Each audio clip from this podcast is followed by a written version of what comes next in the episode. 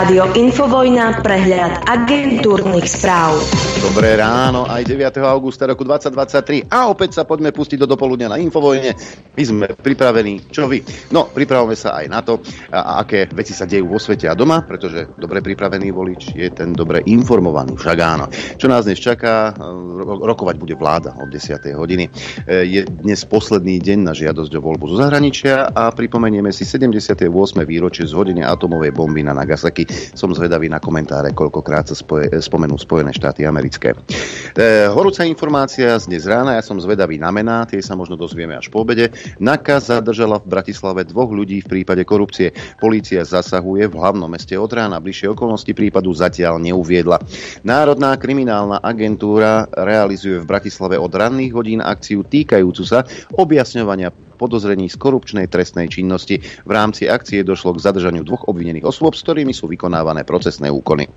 Ministerstvo zdravotníctva sa dohodlo s lekármi, nemocnicami a župami na riešeniach pre pediatrov. Návrh je, že sa skrátia ordinačné hodiny v ambulantných pohotovostiach pre deti aj dospelých z 22. na 20. hodinu, a to od 1. januára 2024. Minister Palkovič navrhne aj zvýšenie poplatkov za zneužitie pohotovostí či urgentných príjmov.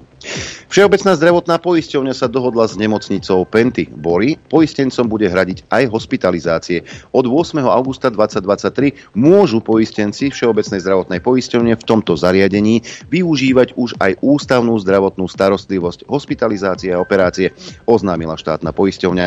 Dohoda Všeobecnej zdravotnej poisťovne s nemocnicou Bory sa bude týkať aj urgentu, ktorý začne fungovať do konca septembra. Ak by najväčšia štátna poisťovňa nemala zbormi zmluvu, Nemocnica by ošetrila pacienta, ale len v prípade, že by potreboval hospitalizáciu. Tak by ho nemohli prijať, lebo by poisťovňa tieto veci nepreplatila. Slovenská inflácia môže byť na prelome rokov najvyššia v Európskej únii, predpovedá Erste Bank. Dôvodom je zdražovanie energií. Ako Veď Edo vybavil ceny energii až do roku 2026, alebo je to všetko inak. Hlavne, že sme všetci v pohode a jesť nám chutí, len aby bolo čo jesť po novom roku. V júli bola e, inflácia najvyššia v Maďarsku, kde sa ceny medziročne zvýšili okolo o 18%, zatiaľ čo na Slovensku bola jednociferná. Špeciálnu prokuratúru zaskočili kroky, ktoré podnikla generálna prokuratúra, kým zbavila Roberta Kaliňáka obvinenia v kauze dorovnávania platu Františkovi Imrecemu. Pochybnosti sa týkajú aj toho, či vôbec mohla Kaliňáka obvinenia zbaviť cez paragraf 363. Žilinka odmieta o tom viesť diskusiu cez médiá. Policajná inšpekcia odmietla trestné oznámenie v prípade odpočúvania Mariana Kočnera vo väznici. Rozhodnutie potvrdil aj prokurátor. Kočnerov advokát Marek Para preto poddal podnet na generálnu prokuratúru a žiadajú, aby sa situáciou zaoberala. Kočnerovi obhajcovia pre odpočúvanie takisto podľa trendu podali v júli stiažnosť na ústavný súd, kde namietajú porušenie viacerých práv. Odpočúvanie iniciovala NAKA a špeciálna prokuratúra pre podozrenie z korupcie. Povolil ho špecializovaný trestný súd. Malo sa diať v čase, keď sa Kočner pripravoval na súd v kauze falšovania televíznych zmeniek, kde bol právoplatne odsúdený. Proti rozsudku by mohol podať dovolanie. I stavebníci majú hlavu smútku, trh s novými nehnuteľnosťami zamrzol, developerom sa nechce znižovať ceny novostavieb a kupujúcich ich pri vyšších sadzbách hypoték nechcú alebo nemôžu zaplatiť. Predaj nových bytov v Bratislave sa medziročne prepadol takmer o dve tretiny. Boris, halo, kde sú nájomné byty, halo, poďme na predvolebné tanečky silnejú hlasy, aby malé strany odstúpili z volieb a posilnili tzv. demokratické hlasy.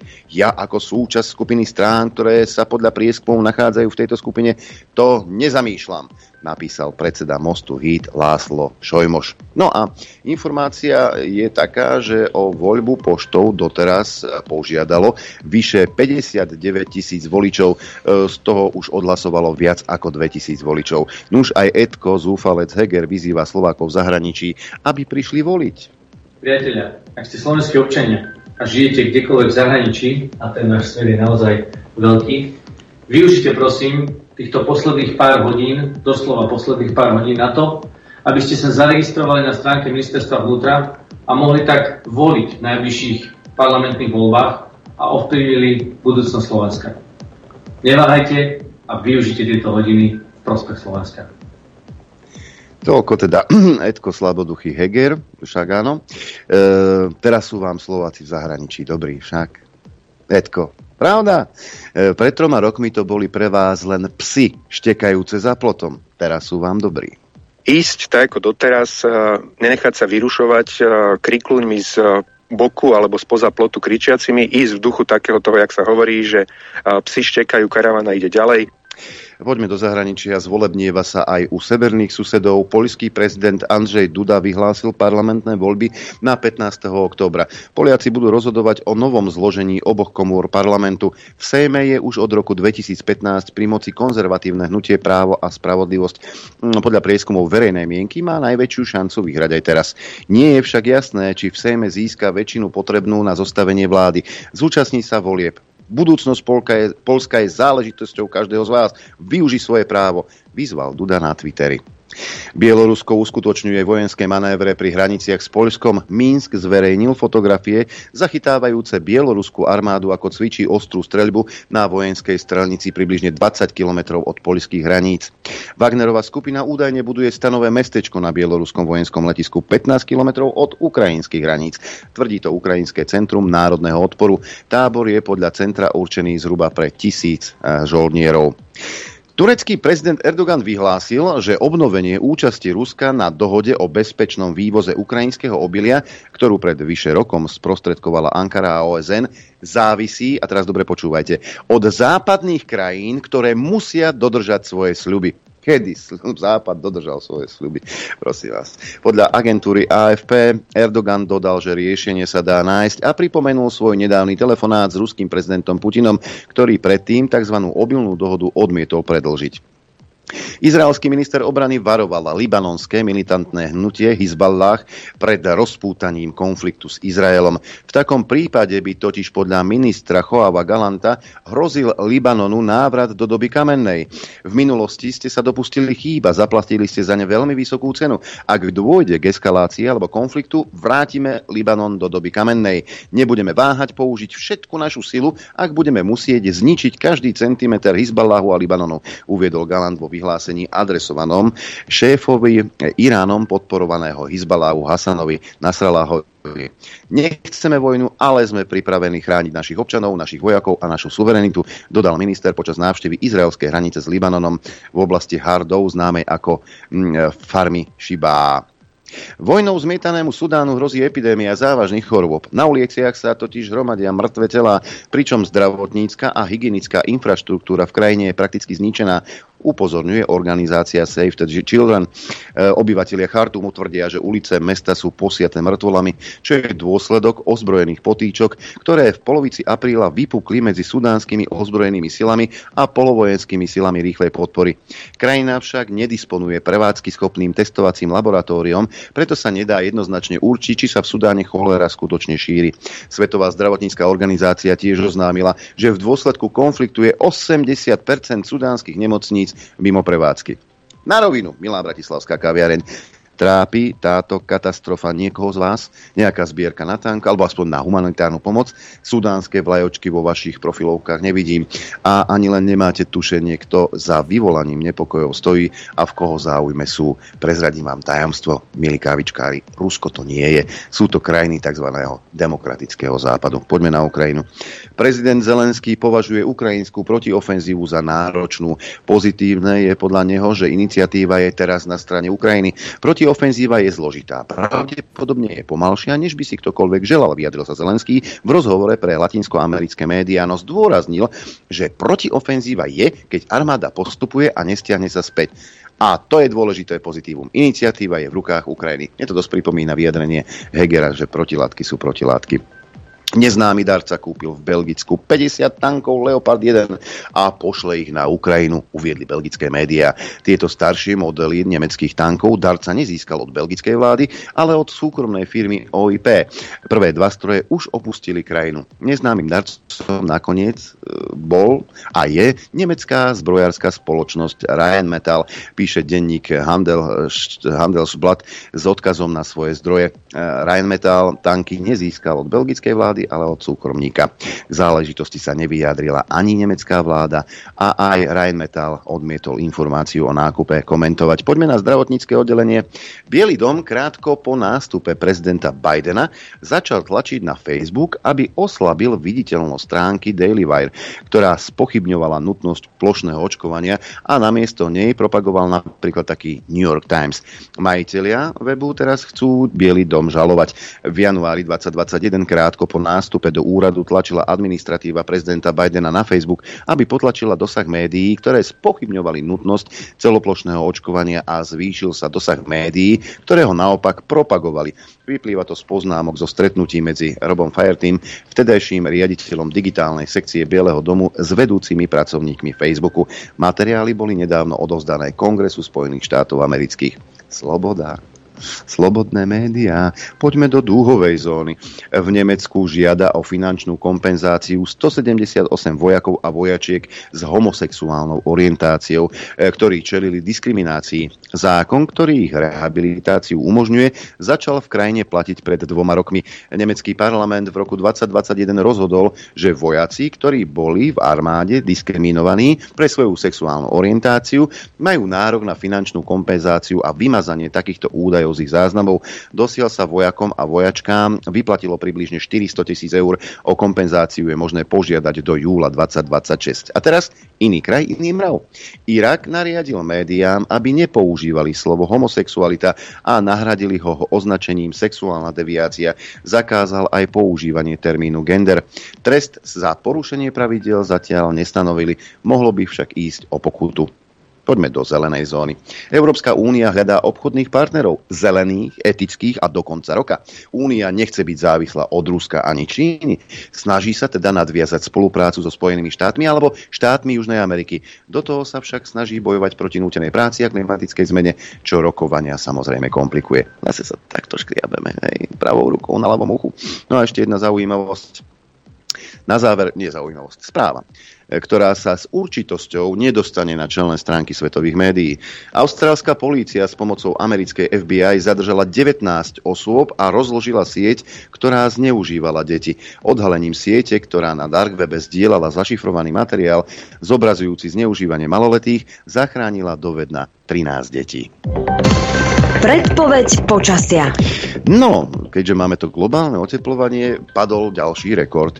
Na najvyššom vrchu v Maďarsku, ke Kešteto v pohorí Matra, dosiahla v pondelok maximálna denná teplota iba 10,6 stupňa Celzia, čím padol 82-ročný rekord najnižšej teploty pre 7. august. Oznámila to meteorologická služba. No a my sa teraz dostávame k počasiu aktuálnemu. E, tu na Slovensku, nie v Mátre. E, na západe mraky, na strednom Slovensku, kde tu vykúka slnko, takisto aj na východe a na chopku hmla. Teploty, také, e, aké predpovedá globálne oteplovanie a najhorúcejší august v histórii. 17 stupňov v Košiciach, 15 v Trebišove, aj v Kamenici nad Cirochou, takmer 16 v Tisínci, 16 v Bardiove a 14 v Prešove.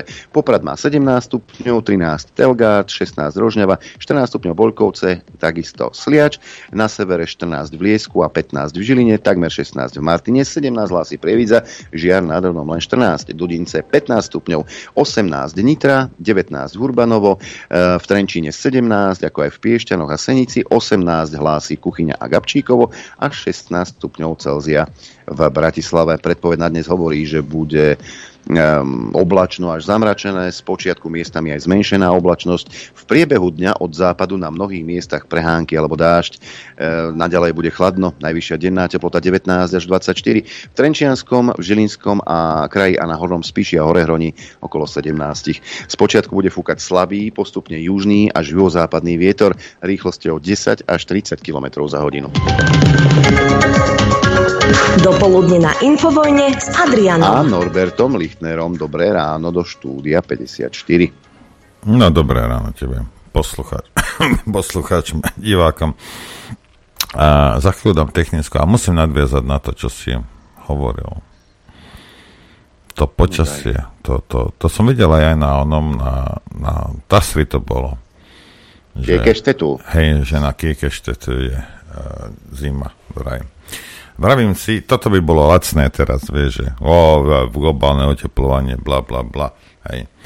proste prišiel nejaký studený front a hotovo. Tak som si ja, to vám ukážem, prešiel som ja vám na ak sa to volá, že ideoky, to je také one, počasie, ma, Maďari čo majú. Tak som si dal Budapešť. Hej. A vrajím, pozriem sa tu na takto na mesiac dopredu. Oni ti tu uvádzajú aj aký bol rekord v ten deň e, výšky teploty. Hej.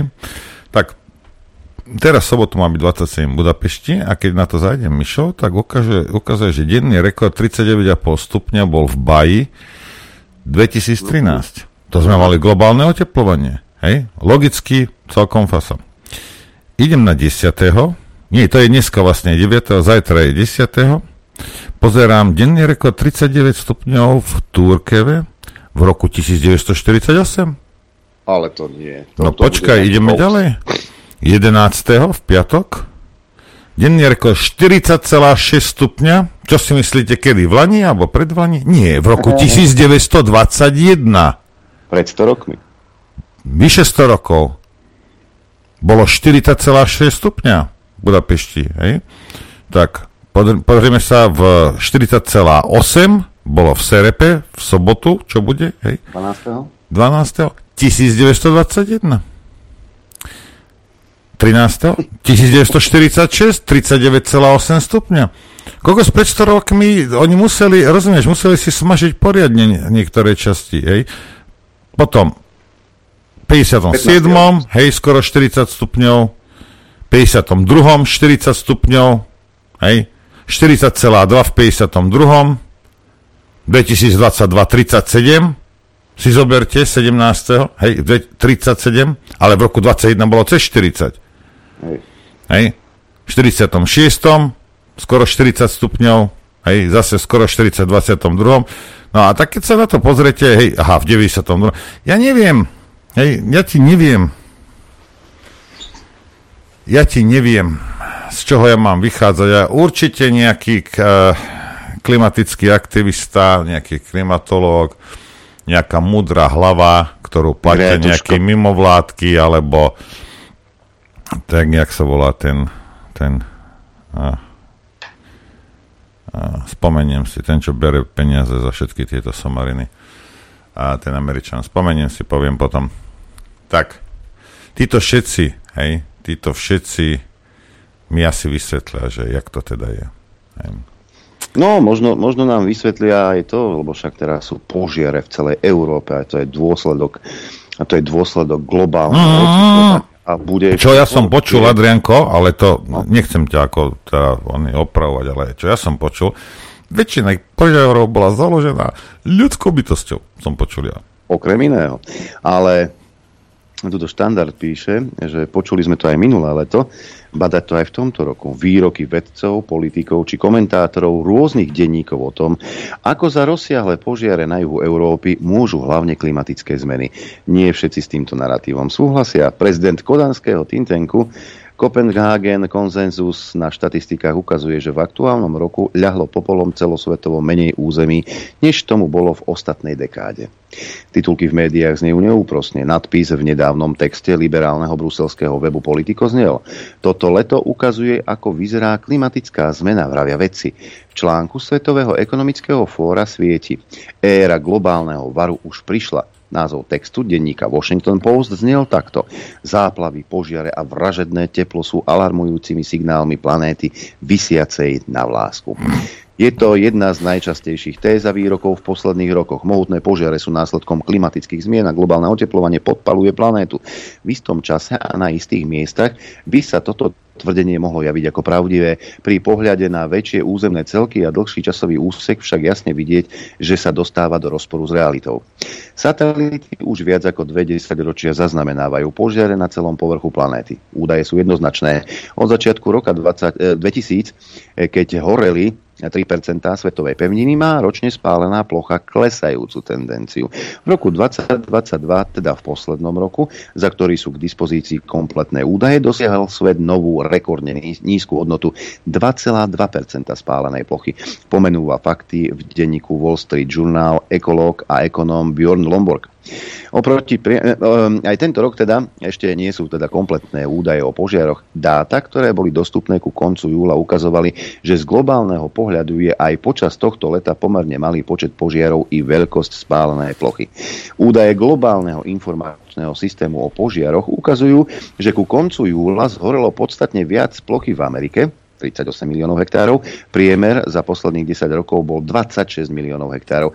A nad priemer sa dostala aj Oceánia, 15 miliónov versus 14 miliónov hektárov. A veľmi zľahká Ázia, 29 miliónov. Tam sú len malé drobnosti roz, drobné rozdiely. Európa takmer 9 miliónov hektárov a Afrika 102 miliónov hektárov boli pomerne hlboko pod priemerov z rokov 2012 až 2022. 13 miliónov, respektíve 113 v Afrike. Z globálneho systému vyplýva, že spálená plocha je mierne pod priemerom rokov 2012 až 2022, teda obdobia, ktoré už zaznamenalo jedny z najnižších mier spálenej plochy, konštatuje na základe údajov Lomborg. Aj štatistiky o samotnom počte požiarov sú naklonené v neprospech tvrdení o planéte vysiacej na vlásku. Napríklad v Európe vzniklo v rokoch 2012 až 2022 v období do konca júla v priemere 28 688 požiarov ročne, zatiaľ čo v tomto roku je zatiaľ starý kontinent na čísle 17 354. V Afrike doteraz zvlklo 294 tisíc požiarov, zatiaľ čo 10-ročný priemer počet k 29. júlu je na úrovni 320 23 tisíc. Menej požiarov vzniklo dokonca aj v Ázii. 92 tisíc versus 97 tisíc. V oceánii je zatiaľ zhruba 2000, o 2500 požiarov viac. V Amerike približne o 15 tisíc. Podľa jeho slov sa však médiá správajú, ako by bol svet v plameňoch. Amerika podľa neho sústredila pozornosť na lesné požiare v Kanade, ktorých dym pokryl veľkej časti severovýchodu Spojených štátov. Kanadský premiér Justin Trudeau a Bielý dom obviňovali zmenu klímy. Obviňovali zmenu klímy. Dánsky vedec však poukazuje aj na ďalšie príklady z nedávnej minulosti. Koncom roka 2021 zamestnal denník New York Times viac ako 40 pracovníkov na projekte s názvom Pohľadnice z horiaceho sveta, na čele s fotorealistickou animáciou sveta v plameňoch. Jeho jednoznačným cieľom bolo presvedčiť presvedčiť čitateľov o bezpro bezprostrednosti klimatickej krízy prostredníctvom série príbehov o devastácii súvisiacej so zmenou klímy na celom svete, vrátane lesných požiarov v Austrálii v rokoch 2019 až 20, píše Lomborg. Konštatuje, že Bidenová administratíva rovnako ako americký denník dokázali vykresliť presvedčivý obraz ohlnivej klimatickej apokalipsy, pretože sa selektívne zamerali len na isté regióny, ktoré horia a nie na oveľa väčšie územie, kde požiare sú menej rozšírené. Hoci si požiare v Austrálii v 19. a 20. roku roku vyslúžili titulky v médiách ako Apokalypsa teraz a Austrália horí, Satelitné údaje ukazujú, že išlo o selektívny príbeh. Horenie bolo mimoriadne v dvoch štátoch, ale mimoriadne malé vo zvýšku krajiny, upozorňuje prezident kodaňského Tintenku. Dodáva, že od začiatku roku 2000, keď horelo 8% Austrálie, sa každoročne spálená plocha krajiny zmenšila. Požiare v rokoch 2019 až 2020 spálili 4% austrálskej pôdy a tento rok bude spálená plocha pravdepodobne ešte menšia. Lombard pripomína, a spomína, ako vtedy médiá vyrukovali zo štúdiou Svetového fondu na ochranu prírody, podľa ktorého požiare v rokoch 2019 až 2020 ovplyvnili a zničili prírodzené životné prostredie alebo potravu, vystavili tepelnému stresu, zabili alebo zranili 3 miliardy zvierat. Táto štúdia však skúmala najmä dva štáty s najväčším počtom požiarov, nie zvyšok Austrálie. V celoštátnom meradle požiare v rokoch 2019 až 2020 pravdepodobne zabili alebo zranili 6 miliard zvierat. To je takmer rekordne nízka hodnota. Začiatkom roka 2000 požiare poškodili alebo zabili 13 miliard zvierat ročne. Doplňa vedec úplnú mozaiku. Napriek štatistikám Lomborg vníma potrebu chrániť sa pred požiarmi najmä v regiónoch, kde ich v danom roku vzniká viac než obvykle. Ako riešenie pred požiarmi však nevidí súčasné klimatické politiky zamerané na znižovanie uhlíka v atmosfére. Je trápne, nesprávne tvrdiť, ako to nedávno urobil klimatológ Michael Mann, že klimatická politika je jediný spôsob, ako znížiť počet požiarov kritizuje známy ekológ. Predpísané vypaľovanie, zlepšenie územného plánovania a lepšie hospodárenie s pôdou sú podľa neho oveľa rýchlejšie, účinnejšie a lacnejšie riešenia požiarov ako klimatická zmena. Dodáva, že modelovanie a agentúry na ochranu životného prostredia ukázali, že aj pri drastickom znížení emisí by trvalo 50 až 80 rokov, kým by sme zaznamenali malý vplyv na plochu vypálenú USA. Keď čítate titulky o požiaroch, spomente si na ďalšie taktiky strašenia klimatickými zmenami, ktoré sa ukázali ako nepodarené. Ľadové medvede boli kedysi symbolom plagátov propagujúcich klimatické opatrenia, no v súčasnosti sa odhaduje, že ich populácia je väčšia ako kedykoľvek za posledné polstoročie. Hovorili nám, že klimatické zmeny spôsobujú pôsobia viac hurikánov, ale satelitné údaje ukazujú, že počet hurikánov na celom svete má od roku 1980 e, mierne klesajúcu tendenciu, doplňuje Lomborg. Vedec svoj príspevok pre Wall Street Journal uzavrel konštatovaním, že globálne oteplovanie je pre ľudstvo výzvou, avšak malo by o ňom uvažovať sa triezvo. Nasledujúcom storočí budú náklady s tým spojené predstavovať ekvivalent jednej alebo dvoch recesí. Zdravý rozum by e, bolo uznať, že tak klimatické zmeny, ako aj politiky znižovania emisí oxidu uhličitého prinášajú náklady a potom rokovať o rovnováhe, ktorá by uprednostnila najúčinnejšie opatrenia. Áno, ako správne poznamenal Norbert, e, myslím si, že to povedal grécky minister, až 85% požiarov založili či už úmyselne alebo neúmyselne ľudia. Čiže s tou klimatickou zmenou to ako si nemá nič spoločné. Áno, v letnom období býva sucho v krajinách v, v Stredomorí. Keď chodíte na dovolenky do Grécka, e, do Jugoslávie, kdekoľvek na Cyprus, viete, ako tá krajina vyzerá. Je to absolútne suché, hej? Pretože je leto. Pretože tie zrážky sú ojedinelé. Ak hovoríme o suchách, ktoré teraz tam sú, spomente si na uh, európske rieky tzv. hladové kamene. E, hladové kamene sa objavujú najmä tedy, keď je extrémne sucho v Európe. Keď tá voda riek klesne tak, že sa objavia kamene, na ktorých sú nápisy niečo v tom zmysle, ak ma uvidíš, budeš hľadovať, pretože je sucho. A tie dátumy sú tam niekoľko storočné. Čiže tie suchá tu boli aj pred 100 rokmi, pred 200, 300 či 400 rokmi. A práve hladové kamene toto dokazujú. A ako Noro správne poukázal na teploty napríklad v roku 1921, niekde asi bude chyba však. No, tu ide o to, alebo a už ideme do prestávky. Tu nejde o to, že či teda niekto popiera alebo nepopiera niečo, alebo aj ja, pozrite sa, čokoľvek by mi v tej telke povedali, alebo napísala Tódova, alebo, alebo Šnid, ja by som tomu aj uveril. Hej, ako, ja nemám dôvod, ja nie som odborník, ne. Ale, ako náhle ja zistím, hej, a to viem, lebo to je fakt, že niektorí ľudia na tomto alarmizme zarábajú nie milióny, ale miliardy dolárov, tak začínam byť skeptický. No zabí ma. No to už mám takú náturu. Rozumieš?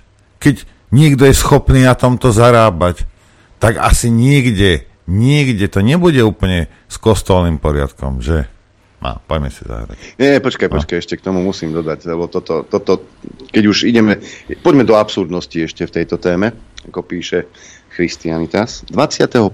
júla tohto roka o 12. hodine v kaplnke navštívenia, ktorá sa nachádza v Hornom Bavorsku na hraniciach s Rakúskom, sa uskutočnil slávnostný pohreb a pri tejto príležitosti zaznie, zaznela aj špeciálne, zaznelo špeciálne Berg Requiem, ktoré zložil pre túto príležitosť Vilko Osoba Lochner, hudobný skladateľ evangelického dekanátu.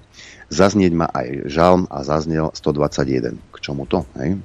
Ekumenický obrad e, slávili spoločne katolícky kňaz Don Florian Hamero, ktorý je zodpovedný za pastoráciu turistov a protestantská pastorka a farárka Uli Wilhelmová z Garmisch-Partenkirchenu. Novinári sú srdečne pozývaní. Áno, a určite sa pýtate, že kto bol ten zosnulý. Má to byť miestny ľadovec, Cukšpic a údajne sa stal obeťou ukrutného globálneho oteplovania. Myslíte si, že je to vtip alebo ďalšia divadelná hra od českého polihistora a génia Járu Cimmermana? Bohužiaľ nie, je to realita.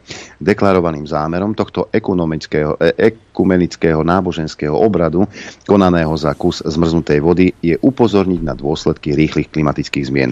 A ktože to píše? Nejaký cirkevný disident? Nie. Je to uvedené na oficiálnej webovej stránke diecézy Mníchov Freising, ktorú vedie kardinál eh, Reihond Marx, zaslúžili bojovník za práva LGBTI v cirkvi. Názov ich článku je Ekumenické rekviem za ľadovec Cukšpis. A v texte sa píše – Modlitba za ubúdajúci ľadovec, celú prírodu a budúcnosť biotopov. Komentátor z portálu Nová Bozola mm, sa následne na adresu tohto ekumenického kresťanského obradu s účasťou katolického kňaza ironicky pýta odôvodňujú, že kresťanský pohrebný obrad slúži na spásu duše zosnulého a akých hriechov sa kedy dopustil nepoškodený, ne, nepoškodený ľadovec, nad ktorého odchodom sa modlíme. Avšak najdôležitejšia otázka znie, platil ľadovec, kým bol nažive cirkevnú daň, bez ktorej by ho zrejme inkluzívni nemeckí preláti vyobcovali? Až takéto absurdity eh, v tomto svete sa môžu udiať. Ale my A vieme, že sadneš- toto je blbosť, lebo nie je v Alpách, ale v Tatrách sa obcuje. Však. Ja im vlastne áno, to som zabudol. No ja len ukážem už teda, aby sme, aby toto, El Gore sa volá, už som si potom spomenul. Pozrite sa, to je článok z Daily Mail, hej, z britského, z 19. januára 2023. Ako El Gore zarobil 330 miliónov dolárov hej, s uh, klimatickým alarmizmom. Hej, tak Vytvor Ty chodíš problém, na kolobežke, riskuješ, že, rozumieš, že si rozbiješ držku a na tom zarobí 300, jeden človek, to tých je viac, čo na tom zarábajú, ale jeden človek na tom zarobil 330 miliónov.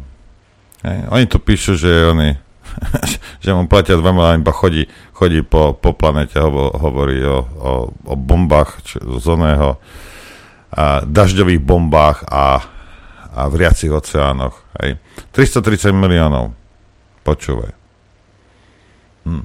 A ty si choď kúpiť trojvalec, najlepšie, aby mal ani nie liter, hej. to znamená, že oveľa menší, než je, hrniec, ktorom si varím čaj. Hadra, hadra plán si kúp, to bola len Hej. 500 tuším. No, hej, tak, ta, takto, hej, a on zarobí jeden človek, hej, a tých je strašne, spýtajte sa, koľko zarobila, koľko zarobila Gretka, hej, ktorá sa vozí na zadku môjho auta. Rozumiete? A keď ja toto vidím, a ty môžeš rozprávať, ty môžeš doniesť vedcov, 40 odborníkov, a ja sa furt na to budem pozerať skepticky, lebo ja som ti takto od prirodzenia sprostý, lebo neverím všetkému, obzvlášť keď vidím, že niektorí ľudia na tom zarábajú stovky miliónov až miliardy. Na tomto šialenstve. A ostatní, no ne, treba sa už oni, treba sa prispôsobiť a začať žiť ako v stredoveku, aby mohli ešte viac zarobiť. Však nechápem, jak niektorí ľudia vedia byť tak hlúpi, že uveria tomuto, robíš niekde za tisíc eur, ledva prežiješ, hej, a on si zarobí 330 miliónov dolárov a smeje sa ti z domu až celkom k, ku dverám banky. Každý boží deň. A ty budeš mne vysvetľovať, že ja ničím planétu. No dobre, môžeš mať taký názor. Ja mám iný. Chcete vedieť pravdu? My tiež. My tiež. Počúvajte Rádio Infovojna. Dobré ránko. Takto pred desiatou. Dobré ráno, prajem. Jednu technickú len chcem. Prosím vás, tie náramky a kľúčenky, čo sú infovojňácké, tak sa vyrábajú, budú až budúci týždeň, tak majte prosím vás, prosím vás strpenie. Hej. Toľko k tomu. A, a pozerám, čítal som si ten článok o tom El Gorovi, hej. Tak on, on, on si spravil firmičku, hej, s Davidom a Bloodom, ktorý bol a, riaditeľom Goldman Sachs. To asi neviete, kto je, to je taká, to nič. Taká malá, malá banka Malá na predmestí New Yorku v zapadnutej, zaprášenej budove. A jeden, jeden by sa čudoval, oni ti uh, jedno z prvých investícií, na čom zarobili prachy, bolo do BP. A to ja neviem, čo je. Nejaké bípanie asi, hej, alebo British Petroleum. Že by. Neviem, no Goro otec samozrejme zarobil ťažké peniaze na, na rope a, a na produktoch ropných. Ja len prosím vás, aj ako, však dobre v poriadku, veď ako, hej, treba, treba chrániť planétu, lebo plan, lebo planéte veľmi záleží na tom, či ju chrániš alebo nie. Ty si chrániš životné prostredie, planéta sa s tebou vysporiada raz, dva, tri, ak jej budeš vadiť. Ale Ako, zamyslite sa, títo ľudia zarábajú strašné peniaze na tomto. Hej. Ale to, to, to, že ty skáčeš a robíš, ja neviem čo, hej. OK, veď máš na to právo. Ale že budeš do mňa drbať a do ostatných, kým tento, rozumieš, tam má jeden, tuto je, a vám ukážem, tu je jeho dom, jeden z jeho domov, teda v Nešvile, čo má, hej, pozrite sa, domčik Čúrik. A tu píšu, že energia, ktorá je potrebná na prevádzku tohto domu, je 20 krát vyššia ako národný priemer v Spojených štátoch. Hm. O, tuto má za 13 miliónov domček v Montesido v Kalifornii. Oprak jeho susedka. Hej, tuto, pri, na pobreží. Hej. Tuto máte, aha. A Monteside 13 miliónov dolárov, Nashville 7,5 milióna. Hej. Vo Virginii má za 3 milióny. Hej. No, ale ty si samozrejme, ty si samozrejme kúp nejakú nejaký, nejaký malý hrniec, ktorom ja varím čaj, tak ty si, ty si kúp také auto a, a daj za to 15-20 tisíc, hej, po 100 tisíc kilometroch to môžeš hodiť zo skaly a tam si kúpiš zase nové, veď prečo nie. Veď treba podporovať výrobcov automobilov. Hej. Takže takto to je a každý nech si robí, čo chce. Ale len nedajte svetý pokoj, prosím vás. Hej. Kľudne si jazdí na kolobečke, hej. Ja s tým nemám problém.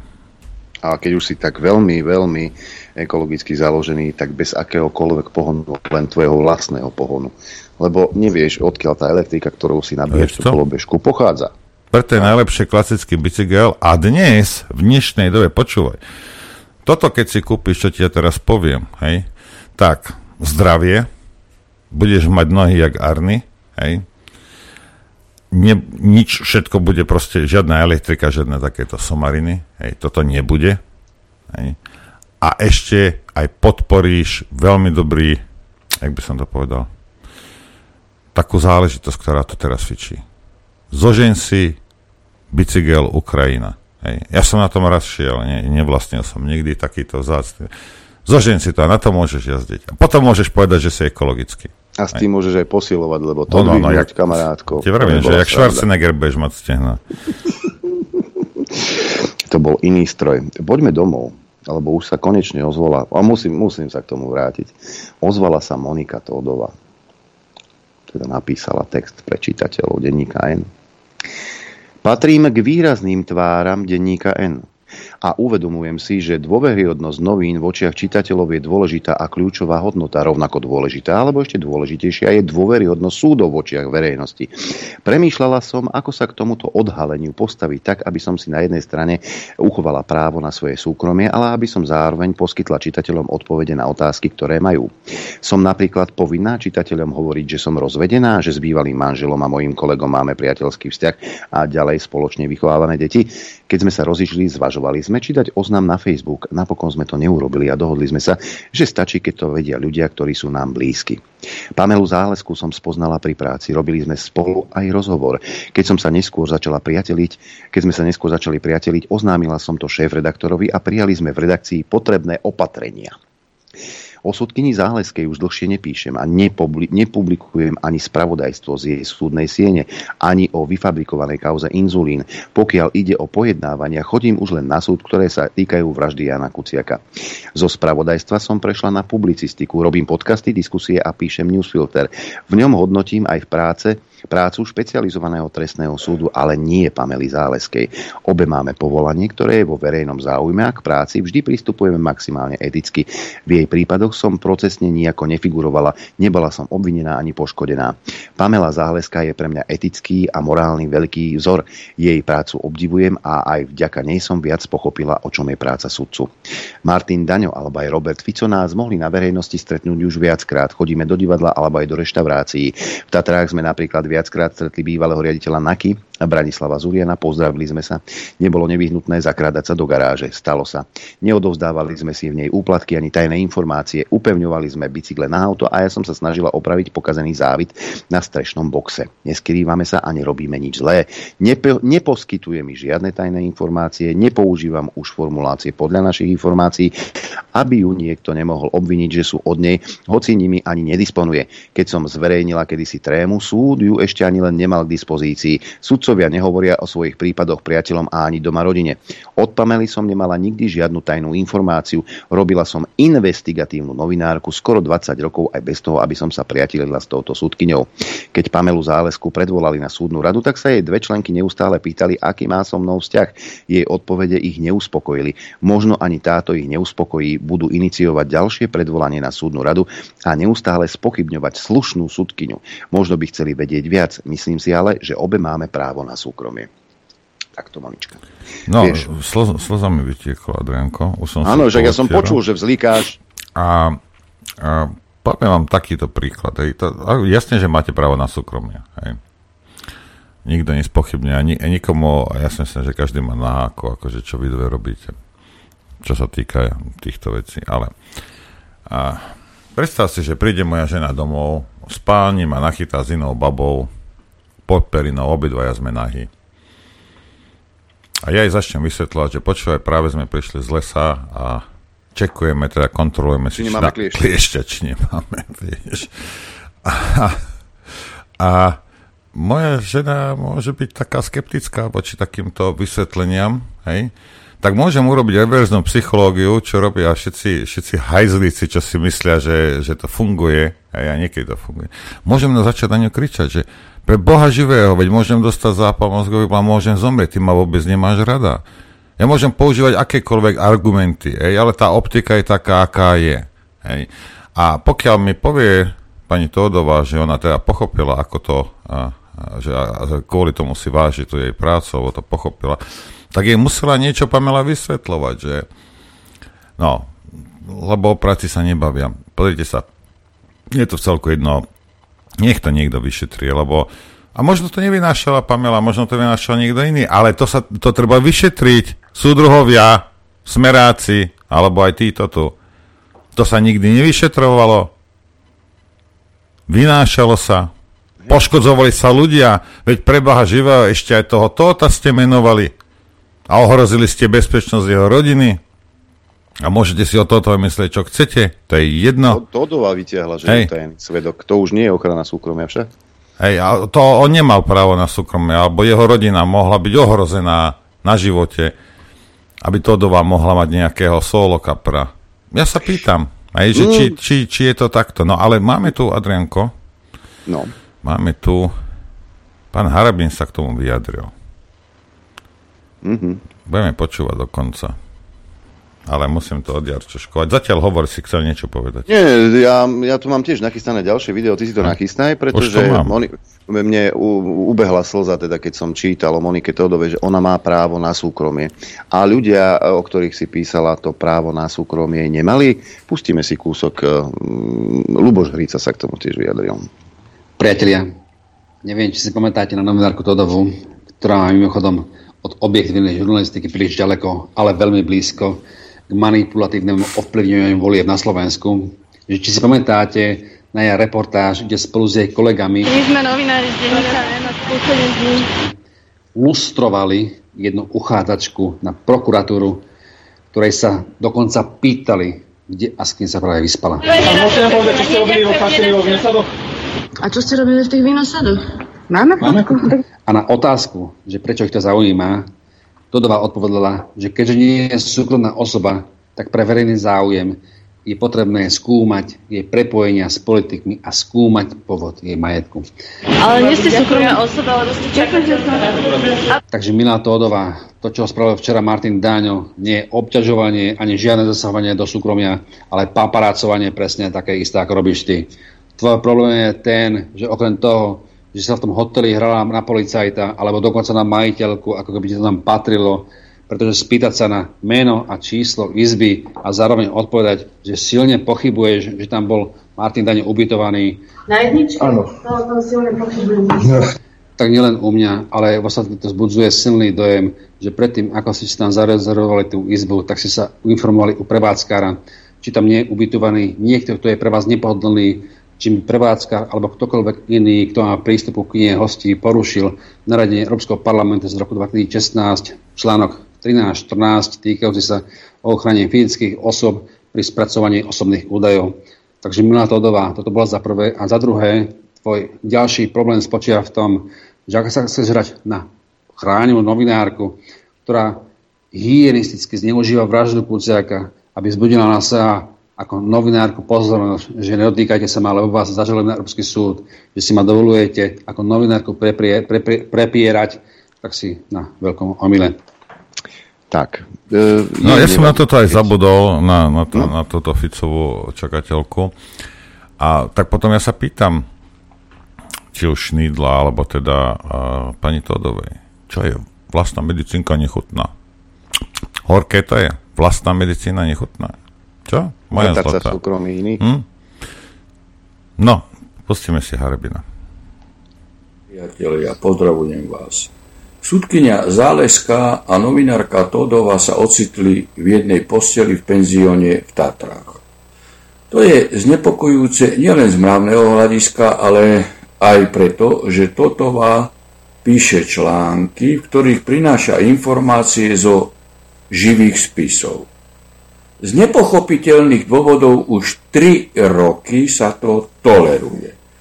Todová masírovala verejnú mienku v kauzách Lučansky, Kováči, Lindner, Rusko, Kočner, ktorých rozhodovala práve jej konkubína Záleska. Je tu očividné podozrenie, že trestnú činnosť páchali spoločne. Neviem, prečo Žilinka nekoná vo veci únikov zo spisov, ktoré zverejňovala práve Todová. Mainstream o tom neinformuje, čím sa jasne priznal, že je spolupachateľom zločineckej skupiny manipulujúcej vyšetrovania. Nikto, kto vie narátať do 10, by už mainstreamové správy nemal ani len zapnúť. Práve Tódová so záleskou najprv mediálne a potom justične zlikvidovali bývalého šéfa špeciálnej prokuratúry Kovačika, aby uvoľnili kreslo Lipšicovi, ktorý dostal justíciu do rozkladu a naštartoval politické procesy. Záleska má rozhodovať o Lindnerovi, ktorého označila za svinu a idiota s potrebou ho zavrieť. Lindner podal voči nej namietku zaujatosti a juristút Klimen na najvyššom súde ju zamietol. Čo už môže byť opodstatnené na námietke, že, že vás sudkynia označila za svinu, ktorú treba zavrieť.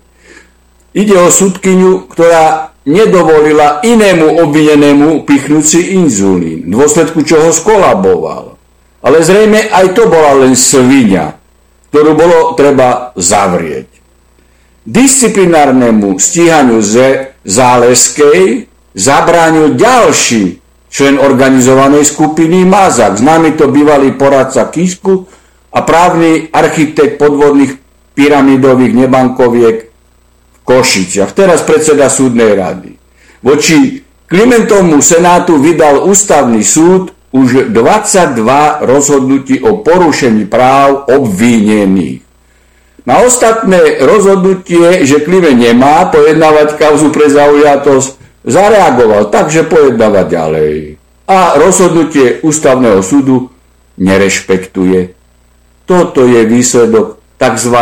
deharabinizovanej justície, po ktorej volal Lipšic a jeho prestitútky z médií posledných 15 rokov. Za mojej éry trvalo súdne konanie priemerne 11 mesiacov. Dnes, keď zavoláte na súd, čo je s vašim spisom, sa dozviete, že je v čiernom vreci na chodbe a nevedia, kde, sa bude stiahovať ďalej.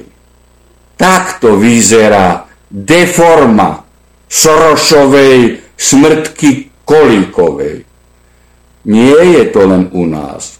Zosorožizovanú justíciu vidíte aj v USA, kde juristuti vznášajú obvinenia voči Trumpovi, aby ho diskreditovali pred voľbami. Presne tak ako u nás.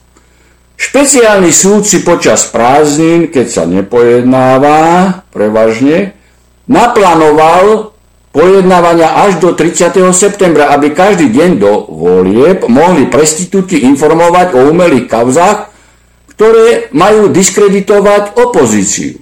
Od vzniku špeciálneho súdu som bojoval za jeho zrušenie pre neústavnosť tým, že v konečnom dôsledku povedie politickým procesom.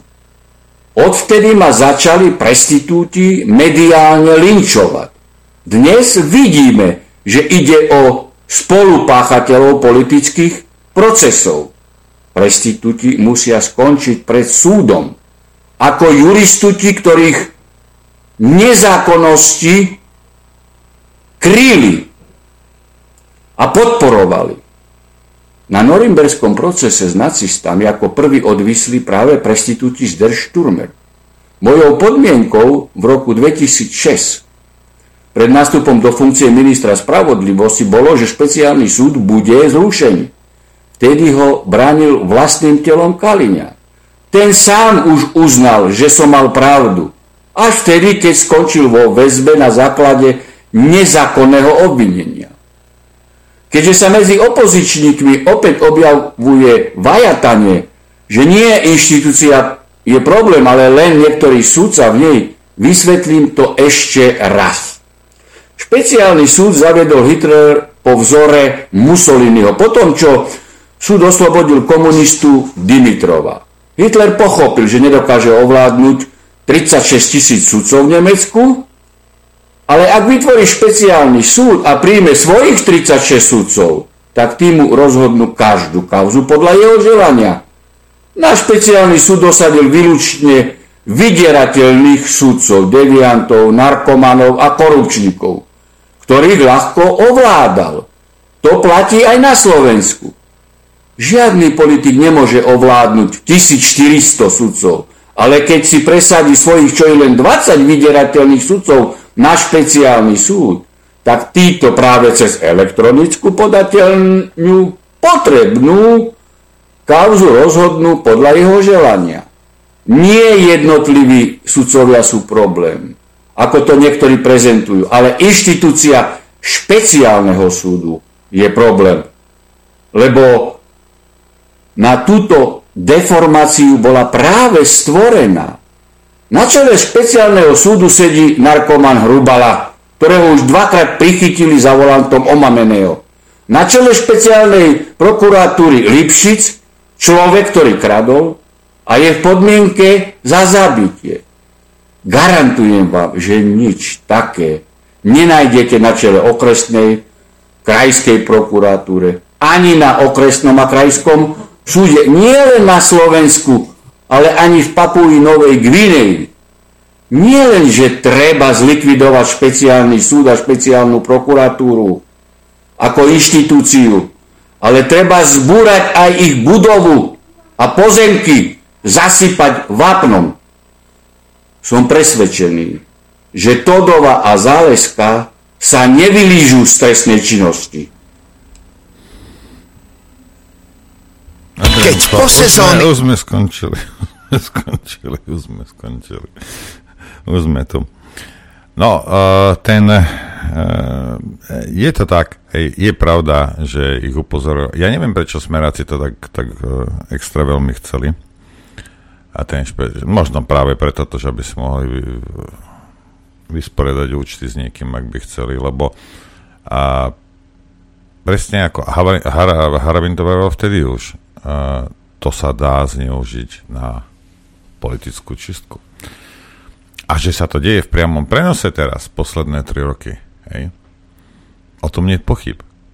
Tam nemáš čo, rozumieš? Proste robí sa to týmto spôsobom. Nadhodnocujú sa trestné činy, aby to dostali oni, aby to mohla Speciál, táto, hej, táto cháska. Dajme im organizovanú skupinu, nech to môžeme hej. mať my. No neviem, no ale počúvajte, Niekto mi včera podsunul toto, Adrianko. Neviem, či si to videl. Ideme mimo témy? Nie, nie, v téme sme. Dobre. Sme v téme. Toto je článok z plus 7 dní zo dňa 13. januára 2017. Ja to nebudem komentovať, nebudem nič, len mám prečítam začiatok. Hej. A, takto sa, to ja vám to ukážem však. Fico vytočil sudky, dočkal sa od nej reakcie, ako nikto nečakal. Hej. A teraz, tu píšu, že Malo sa tam totiž, očkaj, čo to píše, na okresnom súde v 3. bratislavskom obvode bude dnes opäť veselo. Malo sa tam totiž konať kona, e, ďalšie pojednávanie v prípade, v ktorom kontroverzného aktivistu Martina Dania žaluje ex-ministera známy slovenský milionár z Vily pod Slavinom Jan Počiatek. Za to, že ho kedysi, keď ešte zastával vysokú štátnu funkciu, vyzval, aby sa podrobil drogovému testu. Tomu sa pamätám, na to sa pamätám. No počiatek my vieme všetci, hej, my všetci vieme, že máš takúto hierarchiu, čo sa či, či, týka čistoty. Máš Ježiš Kristus a nad ním je počiatek a nad ním je Kažimír. Hej. Pán Fico, pozdravujem. Hej. Len aby ste vedeli, že takto to funguje. Hej. V smeráckom svete. Hej. Udalo však zase raz, čítam ďalej, pripomínala čosi úplne iné ako vážny oficiálny proces. Pred budovu súdu totiž od skorého rána prichádzali priaznici Martina Daňa, aby mu svojou prítomnosťou vyjadrili podporu. Nuž, a aby im zima nebola, priniesli si čosi aj na posilnenie rozporenie krvného obehu, na čaj s medom to rozhodne nevyzeralo. Aj to je bulvár, tak to berte tak, ako to je. Zahambiť sa nedal ani samotný žalovaný, teda aktivista z východného Slovenska. Po chodbe súdu totiž behal nielen s kamerou, ale aj s transparentom zaveseným na krku s zaujímavým znením. Každý má právo na sudcu, ktorý v práci nepije. Nahnevaná sudkynia. Tak, konanie Martina Dania samozrejme nezostal bez povšimnutia súdkyni Ivety Havloňovej, ktorá mu naprela pokutu. Vlastne hneď dve. 500 eur za to, že v súdnej si nepoužíval kameru a 800 eur za transparent. Zároveň nechala Dania okamžite vyviezť z miestnosti. Svoje si vypočul aj jeho advokát, ex-poslanec Daniel Lipšic, ktorému pani súdkynia vynadala, prečo si nerobí poriadky s klientom. A článok pokračuje si o tom môžete nájsť. Ja nebudem teraz, nebudem to komentovať, nebudem nič hovoriť. Aj. Ale niekto, ja nie, ale niekto, nejaká, nejaká konšpiračná svinia by mohla povedať, že Pamelu hodili cez palubu. Ale ja nie. Ja, ja, ja nerobím závery z ničoho. Ja som vám prečítal len článok. A ja si pamätám vtedy, keď tam behal po tých, po tých stoloch. Hej, ako toto je ja len vám vravím, hej, toto som vám prečítal a nejaký konšpirátor by mohol povedať, že... By teda, mohol povedať. By mohol povedať, že Pamelu hodili cez palubu. Niekto, ja neviem kto. Hej, a uvidíme, jak to, jak to dopadne. Hej. Vieš čo, ale skúsme si skúšku správnosti. Hej? Lebo to Fico dosť často používa, skúška Ficom. Teraz to skúška alternatívou. E, dajme tomu, že novinárka z hlavného denníka a viem, že sa Eka neurazí, že to budeš brať s rehotom. Novinárka z denníka, z hlavného denníka Eka Balašková e, píše, a v úvodzovkách píše, hej, to, to je len e, fikcia. Píše proti Lipšicovi, píše proti, čo ja viem, Matovičovi a tak ďalej No a istý prokurátor z generálnej prokuratúry, nie Žilinka, ale niekto fiktívny, e, tvrdo ide po Matovičovi, Sulíkovi a po, po bývalej koalícii a teda tvrdo po nich ide. No a EK vo svojich článkoch e, predbieha a má určité informácie, ktoré nikto iný nemá a určité podozrenie by bolo, že práve tento prokurátor e, jej to podsúva. No a potom istá investigatívna novinárka Monika Tódová vymákne na výlete EKU aj s týmto prokurátorom, kde si v Tatrách. Viete si predstaviť, čo by sa začalo diať v týchto médiách? Viete si predstaviť, čo by robili politici typu Remišová, Kolíková? Aké halo by bolo? Veď toto by sa prerokovávalo aj v Európskom parlamente. Tam by sa normálne uznesenia robili. Viete si predstaviť, že by na tejto strane spektra bolo niečo podobné? To by bol krik. No lenže, lenže je to na druhej strane spektra a tam sa to obhajuje. A ešte najlepšie je, lebo Fico. Robert Fico ukázal, ako si predstavuje spravodlivosť po voľbách. E, prerazil akékoľvek ľudské dno, o politickom dne ani nehovorím. Keď do predvolebnej kampane zatiahol súkromný život e, novinárky a zatiahol súkromný život sudkyne. E, ja naozaj nemám absolútne žiadny dôvod eh, zastávať sa novinárky z denníka N, pretože denník N o strane za ľudí alebo o mne nenapísal za tri roky prakticky nič pozitívne. Nebolo čo. Ale v rámci Nedalo politickej kampane odporným spôsobom starať sa do súkromného života novinára a starať sa do súkromného života sudkyne je prízemné a je absolútne primitívne. Veronika. Nie to novinárka, Veronika, no, moja zlatá, nie sú to verejne či verejné osoby, ako povedala pani Tódová. A ver, ja to hovorím tiež, hej, a ja neverím, že treba teraz do súkromia aj my ísť, hej, ako o to nejde, hej, ale to, že sú prepojení v súkromí, lebo nie je o ten akt, čo sa na tej izbe robilo, alebo kde ste to robili, hej. V lese, neviem, draždili ste bobru, je mi to jedno, toto, hej. A neviem si pomôcť, bohužiaľ, sorry ale ide o to, o vašu prácu. Rozumieš, keby to bola ona novinárka a teraz, neviem, nejaká novinárka z, z osmečka, hej, ne, nikto nič nepovie. Lebo to je jedno, tak sa pousmejú ľudia mávnu rukou, lebo koho to zaujíma. Ale keďže zo živých spisov sa vynášalo a pani Záleska je naša zamestnankyňa, hej, a my nechceme mať v zamestnaneckom pomere ľudí, ktorí proste e, ničia povie súdnictva, Hej? A či už vynáša, lebo pozri sa, ak, Todová, ak, ak niekto začne teraz tlačiť na Todovu po voľbách napríklad, že kto bol jej zdroj a to tento, ak to, pustí to, ak to pustíš, Monika, hej, tak ma sklameš. Lebo ak začnú na ňu politicky tlačiť, alebo, alebo policajti začnú tlačiť, aby dala zdroj, ja budem prvý, ktorý bude brániť. Hej. Ale na zálesku sa treba pozrieť. Záleska je náš zamestnanec, nie Todová.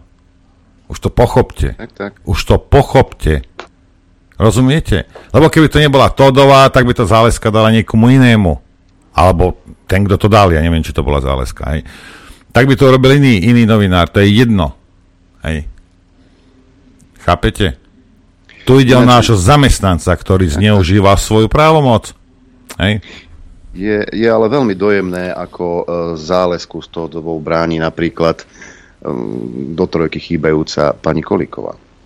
Uh, akože tu máme nejaké video, ktoré sa tu šíri od nejakého, ja neviem ani či to nazvať, od novinára, ktorého označil uh, Peter Todt, že to je proste človek, ktorý dostával peniaze na základe pokynu od Kočnera.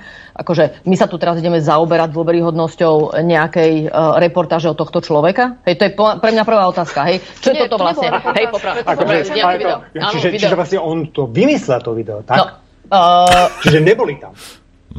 Môžem ja dokončiť? Páči sa. Ďakujem. Takže prvé je, že čo je to vlastne za zdroj, hej, odkiaľ vlastne prišlo takéto video. Videokamera, ty, čúza. Je zrejme, že keď je to takýto zdroj, že za tým asi nebude kalý úmysel. To je prvá vec. Ďalšia je, áno, a čo hovorí vlastne to celé video, hej? A potom je tam daný hlavne priestor Štefanovi Harabinovi. Áno, človeku, ktorý, ak môžeme označiť yes. konkrétneho človeka, ktorý spôsobil nedôveru v celú justíciu, tak je to určite Štefan Harabín. Takže akože teraz z tohto ideme vyvodzovať nejaké závery? Hej, akože len, že kto vlastne toto dal celé dokopy za či to môžete jednoducho okomentovať, čo si Ja môžem okomentovať jedine to, že nevidím problém, tak, nevidím problém, aby sudca mal aj svoje nejaké uh, významnejšie vzťahy. Aké tu naozaj sú, ja neviem. Neviem o žiadnej uh, oficiálnej informácii, ktorá by hovorila o nejakom takomto oficiálnom zväzku. Ja o tom teda nemám žiadnu informáciu, ani nikde verejne o tom nebola. Neviem, prečo by som teraz mala ja vyhodnocovať, čo kto robí v súkromí. Ani nás to nezaujíma, čo si ty myslíš, ty. Ty diabol jeden v ľudskej podobe. Jasne, že nás to nezaujíma, si môžeš kvakať koľko chceš. Hej. O oh, môj Bože. Toto, toto sú, alebo ona si myslí, že to je veľmi zaujímavé, čo ona povie. A my sa budeme podľa toho riadiť a tak budeme sa pozerať na svet, ako nám to povie Diabol Kolíková. Jasne. No, Lilith. E, Jasne, tomuto, Lilith. Ale k tomuto celému sa vyjadril aj pre Airport Eduard Chmelár, tak si vypočujme aj jeho a tým by sme mohli túto tému uzavrieť. A jaké to dlho je? No, ak sa 2-3 minúty. A, ok, dobre. Ale správne ste poukázali na tú aktivitu politických mimovládok. Totiž to, to, čo robia v poslednom období. Zoberte si len e, tú poslednú aféru, Lebo ja e, považujem to čo, to, čo sa odhalilo vo vzťahu medzi novinárkou Monikou Tódovou a súdkyňou Pamelou Záleskou za najväčšiu novinárskú aféru od čias kauzy skupinka. To, pozor, to nie je maličkosť. A niekto, kto by to chcel zahovoriť, že to je ich súkromná vec, že, že majú nejaký lesbický vzťah.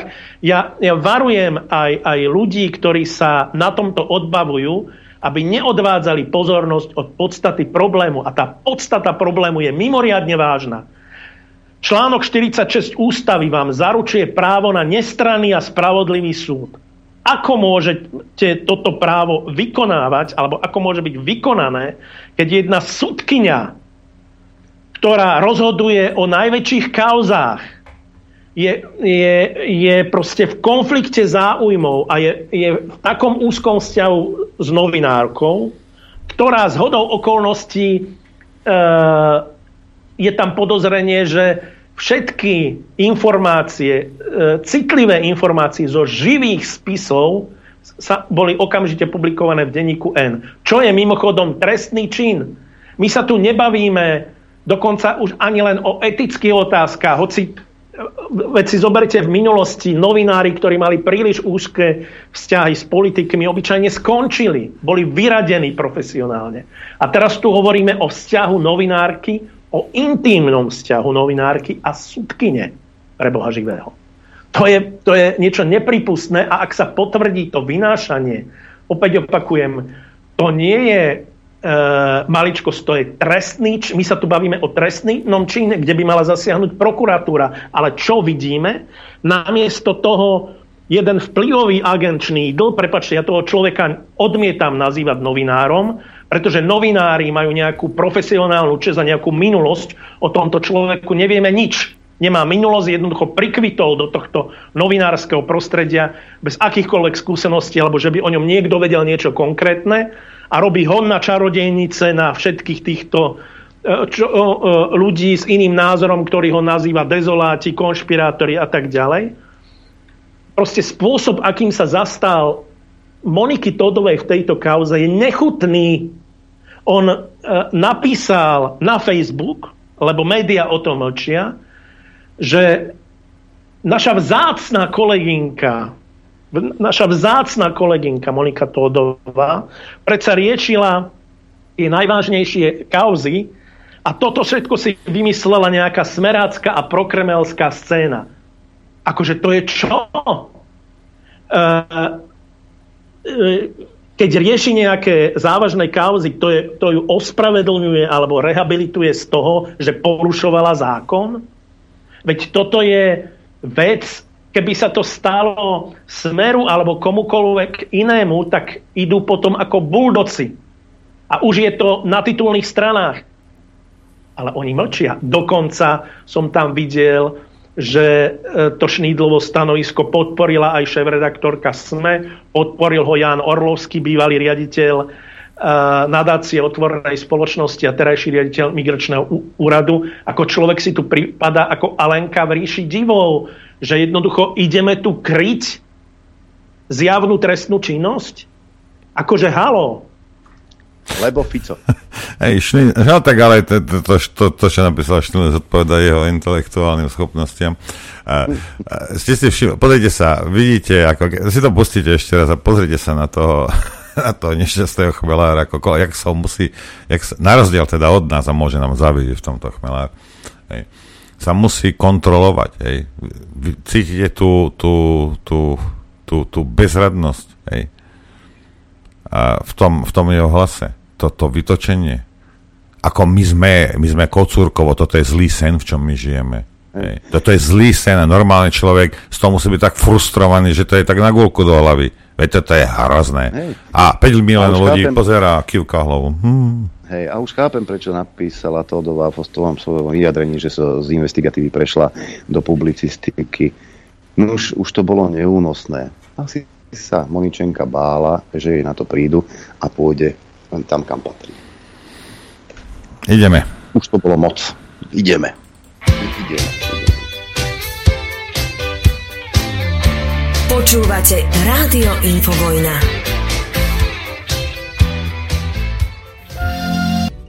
Chcete vedieť pravdu?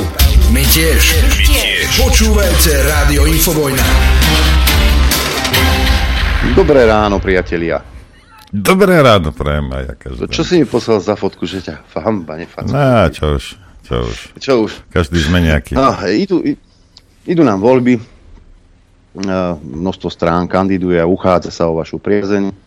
A my tu razíme takú filozofiu, že keď niekto požiada o priestor, aby sa prezentoval, tak ho aj dostane. A samozrejme na určité výnimky, už viete asi ktoré. A dnes je ten deň, keď opäť sme ponúkli, no ponúkli, dali sme priestor a dáme priestor jednej politickej strane, ktorá sa uchádza o vašu priazeň. A bude vám predstavovať svoj program. Vy si už môžete nachystať svoje pršťoky, mailová adresa ránozavinačinfo.bz a nachystať telefóny 0950661116, pretože v poslednej časti, teda zhruba od 11.30, budete klásť otázky práve vy. A budete klásť otázky dvom pánom z vlasteneckého bloku. Tým prvým je pán Ivan Stanovič. No, mikrofóny musím zapnúť. Chybička sa Dobré bol. ráno. Dobrý deň, pozdravujem všetkých poslucháčov Infovojny. A pán Ivan Ožvát. Páni, vítajte u nás. Dobrý Krásny, deň. príjemný dobrý deň vám všetkým, priatelia. No páni, vlastenecký blok, e, tí starší posluchači vedia teda a poznajú e, aj túto pána Stanoviča, boli tu pred časom. Vtedy nám nechceli za toho on jeho prezradiť, teda, že čo majú v programe vraj, aby im to neukradli. Myslím si, že je ten čas, aby ste e, teda ten program e, predstavili a teda prečo vlastenecký blok vznikol, e, aké sú myšlienky z vzniku a kto všetko za vami stojí. Nech sa páči, páni. Tak prečo vlastenecký blok vznikol? Bolo to v prvom rade, sme reagovali na iniciatívu Matúša Alexu, aby bola Slovensku predložená alternatíva pre občanov a na toto sme zareagovali vlastne a našlo to podporu nielen v politických stranách, ale aj v rôznych občanských, občanských združeniach u aktivistov. Tak sa aj prezentovali, natáčali rôzne videá. Napokon tento projekt sa neuskutočnil v takej predstave, ako bol prezentovaný, alebo mal by byť prezent, ako mal by skončiť. Ale v podstate e, to jadro a gro zostalo. My sme zareagovali tak, ako bola požiadavka od občianských združení a aktivistov. Ako jediná politická strana sme boli ochotní zmeniť názov strany alebo to bola požiadavka hlavne občianských združení, aby sa išlo pod novou alternatívou, pod novým názvom. A keďže sme boli jediní, tak sme to aj urobili. Zmenili sme názov strany Hnutia občan spravodlivosť na vlastenecký blok. A takto aj pokračujeme. Ako som spomenul, ten projekt sa celkom nevydaril, pretože rôzne EGA boli silnejšie ako tá celospoločenská objednávka. Sa opýtam, koľko máte predsedov? Predsedu, predsedu máme jedného, hoci, hoci tento post som aj ponúkal inému, aj ako lídra, aj ako post predsedu, aj ako ešte jedného štatutára našej strany alebo hnutia. Ani to nepomohlo, takže sa to vyčistilo určitým spôsobom a tam sa jasne ukázalo, komu ide o dobrú vec, komu ide o Slovensko, komu ide o občanov. Tak preto sme ostali tak, ako sme ostali. My sme rokovali do poslednej chvíle aj s opozičnými stranami, ktoré majú zastúpenie v parlamente, ale napokon zlyhalo aj to, aj keď sme boli dohodnutí. Nikdy sa nedodržalo slovo, tak na poslednú chvíľu sme to poskladali a situácia bola taká, že bola otázka, ideme do volieb alebo neideme do volieb. Ja som bol za to druhé, ale práve ma presvedčili moji kolegovia, že to je to, čo by sme mali urobiť, že by sme mali ísť. Oni chcú nás vidieť na kolenách a to sa im nepodarí, pretože my sme sa nikdy nevzdali, nikdy sme nezradili, tak ideme do toho. Ja keď som si pozeral kandidátku vašu, kde je mimochodom 41 ľudí, tak som si všimol, teda, že pán Ivan Ožvát, je, e, ktorý príde, hovorím si, bože môj, operný a koncertný solista a do politiky ide. Ako? Toto, toto, toto mi vysvetlíte. Toto mi nejde do hlavy nejako. Veľmi dobrá otázka. Ale to isté by som mohol ja vrátiť otázku. Majú do politiky ísť len právnici? Z minulosti vieme ich vymenovať desiatky a desiatky. Podrite sa, ja som tu stále a vždy budem ako občan tejto republiky. A to, že máš, či máš profesiu lekára, právnika, vedca alebo umelca, to je len obohatením, ak samozrejme bojuješ za správnu vec a nedáš sa skorumpovať. Otázka teda by som trošku odpovedal. Pozrite, na týchto rozličných mítingoch, protestoch, naozaj za dobrú vec pre občana som sa nespočetne krát zúčastňoval. Zúčastňoval som sa nielen pasívne, že stojíš niekde v dave, ale aj trošku nejakým prejavom, nejakým vystúpením, ale vystúpením aj umeleckým. A zistili aj priatelia, aj v strane, alebo sympatizanti, že to je úžasné, keď vystúpi aj umelec, ktorý má takúto slovenskú hej, proslovenskú alebo provlasteneckú dušu. A naozaj s týmto spevom a umením myslím si, že hodne aj ja dvíham trošku tento národ. Ja viem, že sa za to nenaje. Ja viem, že budú nasledovať priame otázky, ako to chceme urobiť. Ale rozhodne som tu nápomocný a som pre ľudí. Takže spája to, či si spevák alebo herec. Nakoniec v minulosti vy sami dobre viete, že koľky boli v parlamente s takýmito profesiami. Hej, len to ma zaujalo, že teda ste účinkovali aj v Slovenskom národnom divadle. Teraz keď si pozerám videá hercov zo Slovenského národného divadla, tak zdvíham obočie. Ano. Nepokazili vás tam? Viete, čo mňa nepokazia? A zaujímavé, že ste sa pozerali len na hercov. Herci to je čo, pomečka činohra? To znamená, že prepáčte. No dobre, lebo z, z opery som nevidel videá, Presne kde, tak. Kde, kde sa kupujú tanky. Bohužiaľ, táto, e, tento nesmierne hodnotný umelecký súbor, o, bavíme sa o opere, nie o činohercoch, je nesmierne vzácný, veľmi ťažká je to profesia a môžem povedať, že z týchto radov hudobnícko-interpretačných je viacero takých zanietených Slovákov. Nebudem ich tu menovať, ale zanietených umelcov. Takže je pravda, že ste sa možno doteraz nestretli. Bolo stretávate niektoré mená, ktoré sú známe zo seriálov, alebo neviem, z televízie, z televízie sú známejšie a te, tam sa niekto posadí a začne kričať ja neviem, pred ministerstvom kultúry alebo niekde na inom priestranstve, že poďme sa pomaličky zbierať na tanky, tak toho človeka si zapamätajú. Ale čo tak zapamätať si ožváta, ktorý by mohol kontrovať tomu pánovi, nejdem ho ani spomínať, to meno, čo tak sa vyzbierať na sanitku, na záchranu ľudského života, nie na krv, nie na boj, nie na smrť sa zbierať.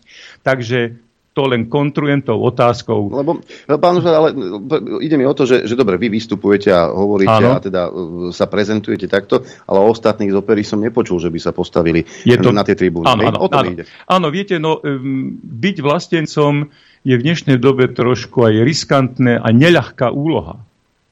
Ja im nejdem vstupovať do svedomia tým kolegom. Vy ste tam trošičku takú vetičku povedali, že veď ste spievali, účinkovali aj v SND nie som ješitný, ale treba to jasne povedať do éteru a Slovensko ma pozná.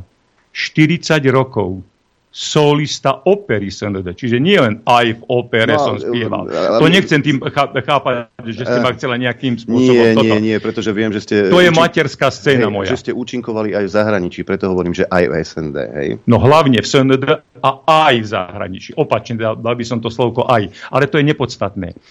Presne tak. Mne je to ľúto, že sú tam aj dobrí, kvalitní speváci, ale vnútorne necítia úprimne so Slovenskom. To poviem na plné ústa. Mm-hmm. ja sa, teda počkaj, ja sa chcem spýtať jednu vec. dobre, čo, dobre, dobre. Pán Žvat, čo ty... Áno, pozdravujem vás. Zdravím vás ešte raz. A čo tí, ktorí teda viete, že cítia slovensky a vadia im veci a sú ticho? Viete čo? Mm... Ako čo? Lebo tam evidentne ano. strach funguje, teraz ale mňa by zaujímalo, čoho sa boja? Čo je reálne, reálna hrozba pre nich? Áno. mm, poprvé musím priznať, že ja už som teda v dôchodkovom veku, čiže svoje som si odspíval, jak sa povie, čiže na mňa už nemá dosah žiadny zamestnávateľ, nemôže ma trestať, nemôže ma vyhodiť z nejakej inscenácie alebo nejakým spôsobom naozaj finančne mi ublíži, že jednoducho nebudem nikde účinkovať. Ak sa bavíme o umelcoch, ktorí teraz trošku ako tak sú známejší, neviem prečo tak sú v tichosti. Ale ja si myslím, na základe aj niektorých rozhovorov, ktoré som mal aj nedávno aj vystúpení, veľa mi súkromne odpisuje práve umelcov a ma podporujú, čiže ozýva sa v nich to niečo národné, to vlastenecké. Trápi ich to. To, že sú v ulite, dobrá otázka, neviem prečo. Ale sú odvážni ľudia, aj by som ich vedel vymenovať a nie len možno na jednej ruke, možno, že aj tú druhú ruku by som použil, čo je úžasné, ktorí cítia s touto spoločnosťou a strašne, alebo teda strašne, veľmi veľa vecí sa im nepáči. Dobre, po, počkajte, to, čo ste hovorili, že vás nedajú, že vás už nemôžu teda z inscenácie stiahnuť neviem Áno, čo takýmto rôznym profesným spôsobom, že vás nevedia potrestať. My chcete povedať, že v Slovenskom národnom divadle, ak prejavíte v Slovenskom národnom divadle, opakujem, v Slovenskom národnom divadle, ak prejavíte trošku Ale viac, ja viac uh, sympatí k tomu Slovensku, tak ste trestaní profesne? Takto. Ehm, dnešné zlo aj v kultúre je veľmi, veľmi zamaskované. To znamená, že vás môžu aj tak trestať. Jednoducho vás neobsadia. Ale oni nepovedia, že vás trestáme za to, že ste niekde spievali, ja neviem, v Uhrovci alebo v Hlbokom alebo niekde, že ste zaspievali najkrajší kúd, ja neviem, na Poľane alebo na Kriváne alebo na Kráľovej holi. Ale ich to vnútorne, chcem byť samozrejme slušný, viete, aké slovo by som teraz použil, ale ich to štve, že je tam taký človek. A Teraz, keďže som už mimo divadla, aby som bol teda férový aj voči vedeniu terajšieho SND, aj keď sa mi nepáči to terajšie, lebo viem, aké k nejakým niecelkom košer veciam tam došlo, aj k vylúčením solistov bez podania ruky a vyhodili 50 Takže opakujem, aj ten vek tu niečo robí, že keď je niekto v takom produktívnom veku, asi má obavy sa nejako takto veľmi vlastenecky prejaviť odvážnych ľudí je ako šafránu, to je jasné. No, pri pánovi Ožovatovi som musel upraviť mixážny pult, lebo jednoducho ten hlas... A, a musel pritom, som, musel a som pritom vám nekričím, prepáčte. Áno, musel, som vám, musel som vám stiahnuť určite, určité gombíky, Dobre, lebo naozaj áno. ten hlas je zvučný. Dobre, poďme k vlasteneckému bloku. Hm. Čím chcete osloviť voličov? No, chceme ich osloviť hlavne tým, že za nami sú vidieť skutočné činy, ktoré sme robili počas minimálne troch rokov. To bolo aj ešte pred vlastne nástupom minulej vlády, ktorá došla po voľbách, lebo sme videli, že Slovensko sa rúti, ako sa hovorí, do záhuby. A keď si tak spomeniem, ja som v roku, tuším, 2019 spravil takú menšiu analýzu stavu spoločnosti a jasne sa ukázalo, že Slovensko je mafiánsky štát, slovenská elita nám vymiera, do priepasti ide, padá zdravotníctvo, školstvo, kultúra, a akademická spoločnosť a tak ďalej a tak ďalej. Čiže bolo treba ako sa hovorí, trúbiť na poplach. Ja som dal také vyhlásenie k národu, ešte pred voľbami to bolo. My sme sa schádzali, určite ľudia sa schádzali aj z odbornej akademickej e, spoločnosti na rôznych stretnutiach, možno či potajomky, alebo ako to bolo v tých covidových e, dnoch, alebo týždňoch, alebo mesiacoch a rokoch, to bolo aj potajomky, lebo tie opatrenia boli skutočné veľké a teda sme sa nebali a sme sa schádzali a musíme s tým Slovenskom niečo urobiť alebo pokúsiť sa urobiť, lebo nemáme šancu prežiť. Takže preto to sme, preto to fungujeme, čo sme robili vlastne ten odpor, ktorý sme začali klásť minulej vláde, ktorá nastúpila po voľbách, tak eh, myslím, že to malo svoju cenu a ja keď sa nad tým zamyslím, skutočne možno sme zachránili možno aj tisícky životov. utlmili sme trošku toho nešťastia v rodinách, ale ten strach bol u ľudí vyvolávaný masívne, či už to bolo mediálne hlavné a tak ďalej, čo všetko trepali, aké nariadenia dávali. A my sme ostali, ostali sme tí, ktorí sme stáli na tých námestiach s ohrozením seba samého, s ohrozením vlastných rodín. Odolali sme a takí aj chceme ostať. My sme sa postavili proti systému. Bránili sme ústavu, ústavné práva občanov, ale hlavne nám ide o zmenu systému riadenia štátu. Tak ako ste aj pred chvíľkou povedali, tento systém vlastne je spolitizovaný celý.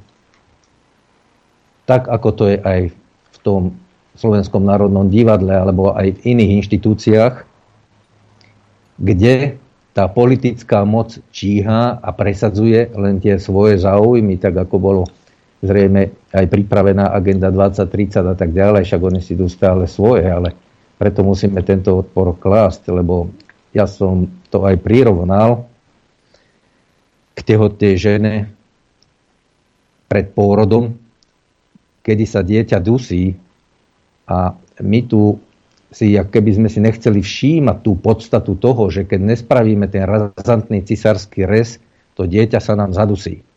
Preto je nevyhnutné, a tak sme nadstavili aj program, urobiť určité kroky, aby sme zastavili túto genocídu na vlastnom obyvateľstve, aby sme zastavili alebo pokúsili sa zastaviť rozpad slovenského štátu a aby sme ochránili alebo pokúsili sa ochrániť práva a slobody občanov, za ktoré sme v 89.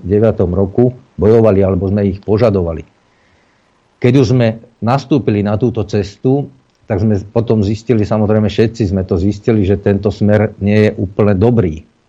Likviduje všetko. Národné, likviduje všetko hodnotové a keď jediným meritkom má byť a, sila, poviem to tak ľudovo, peňazí, teda sila moci, tak to je zlé. Naše hodnoty, našu kultúru, naše rodiny, naše deti si musíme brániť, lebo tento systém šiaha až na nich. Tento systém nám šiahol na deti v covidovom, tzv.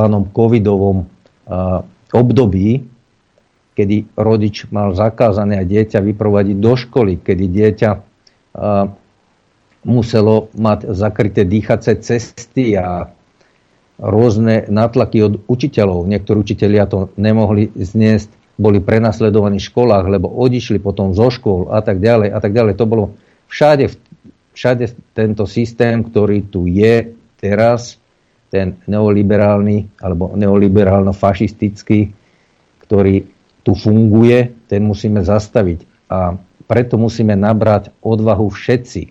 Nie len tí, ktorí sme sa o to pokúšali, však boli nás tisíce, to je každý jeden občan na Slovensku, ktorý sa určitým spôsobom zapojil do tohoto odporu. A to sú 10 tisíce ľudí, ktorí stále išli, išli, išli a cestovali hlavne do Bratislavy.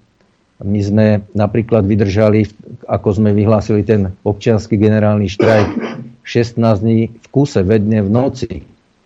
Ľudia nám nosili občerstvenie, zhorali sme na slnku, piť nám nosili a tak ďalej.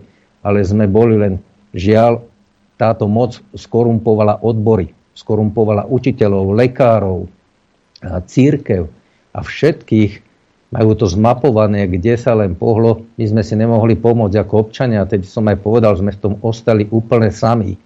A keď sme v tom ostali sami, tak ľudia, aby na toto nezabudli, že kto bude pokračovať v tomto systéme, ľuďom nepomôže, alebo občanom Slovenskej republiky nepomôže zachránovať tie hodnoty, ktoré sme zdedili po svojich predkoch, po svojich rodičoch.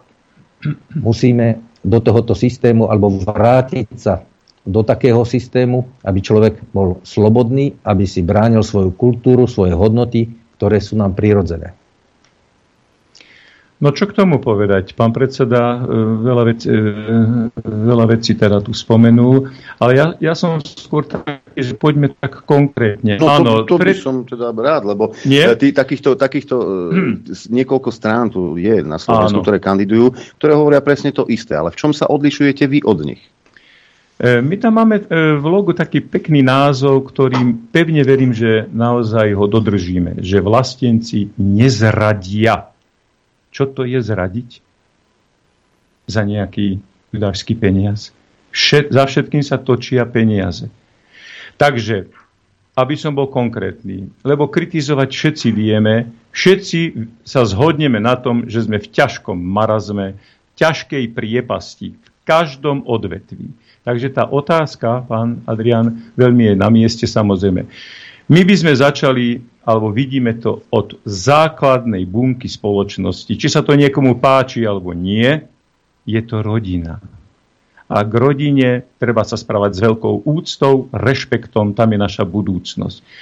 Na prvom mieste je to stále, a to jasne teraz hovorím do celého éteru, nech to pochopia aj tie iné strany, ktoré nám tu podsúvajú a budú tlačiť všelijaké nezmysly.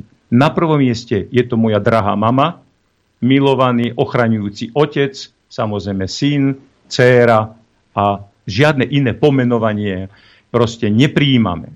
Ochrániť rodinu. Ochrániť rodinu to znamená, že ju aj nejako zabezpečiť, dať jej istoty. Vieme, že nám veľa aj našich deťúrenie, našich dietok odchádzajú nám do zahraničia. Konštatujeme to všetci. Čo preto urobíme, by nám neutekali? Utekajú aj za školstvom. Musíme priznať, že školstvo nám totálne škrípe. Ja počúvam veľmi často od mladých ľudí, teraz tým, že žijem už mimo Bratislavy, 100 km od Bratislavy na Starej Turej, veľakrát cestujem, počúvam ľudí, ja som veľmi komunikatívny, empatický, rozprávam s rešpektom, počúvam aj jednoduchých, úžasných občanov našej republiky a sú to fantastické myšlienky. To znamená, prečo odchádzajú, koľkokrát si sa pýtam, prečo odchádzaš, prečo študuješ na Purkyňovej alebo Masarykovej alebo neviem ktorej univerzite. Viacerí študujú na Karlovej univerzite, vo Viedni a tak ďalej a tak ďalej. Nebudeme spomínať Holandsko, Dánsko, Franciu a tak ďalej. Povedia mi, že aj lepšie školstvo, iný prístup je k študentom, iné programy, iné možnosti.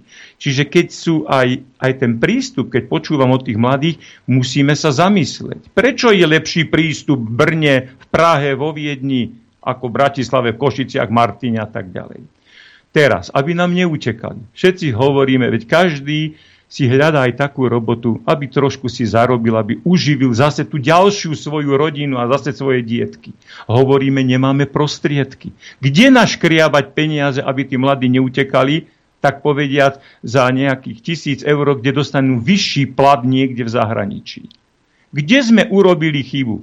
Prečo sa to, prepáčte za výraz, nerad používam to slovo, ospravedlňujem sa, rozkradli alebo roztratili sa ťažké milióny, miliardy.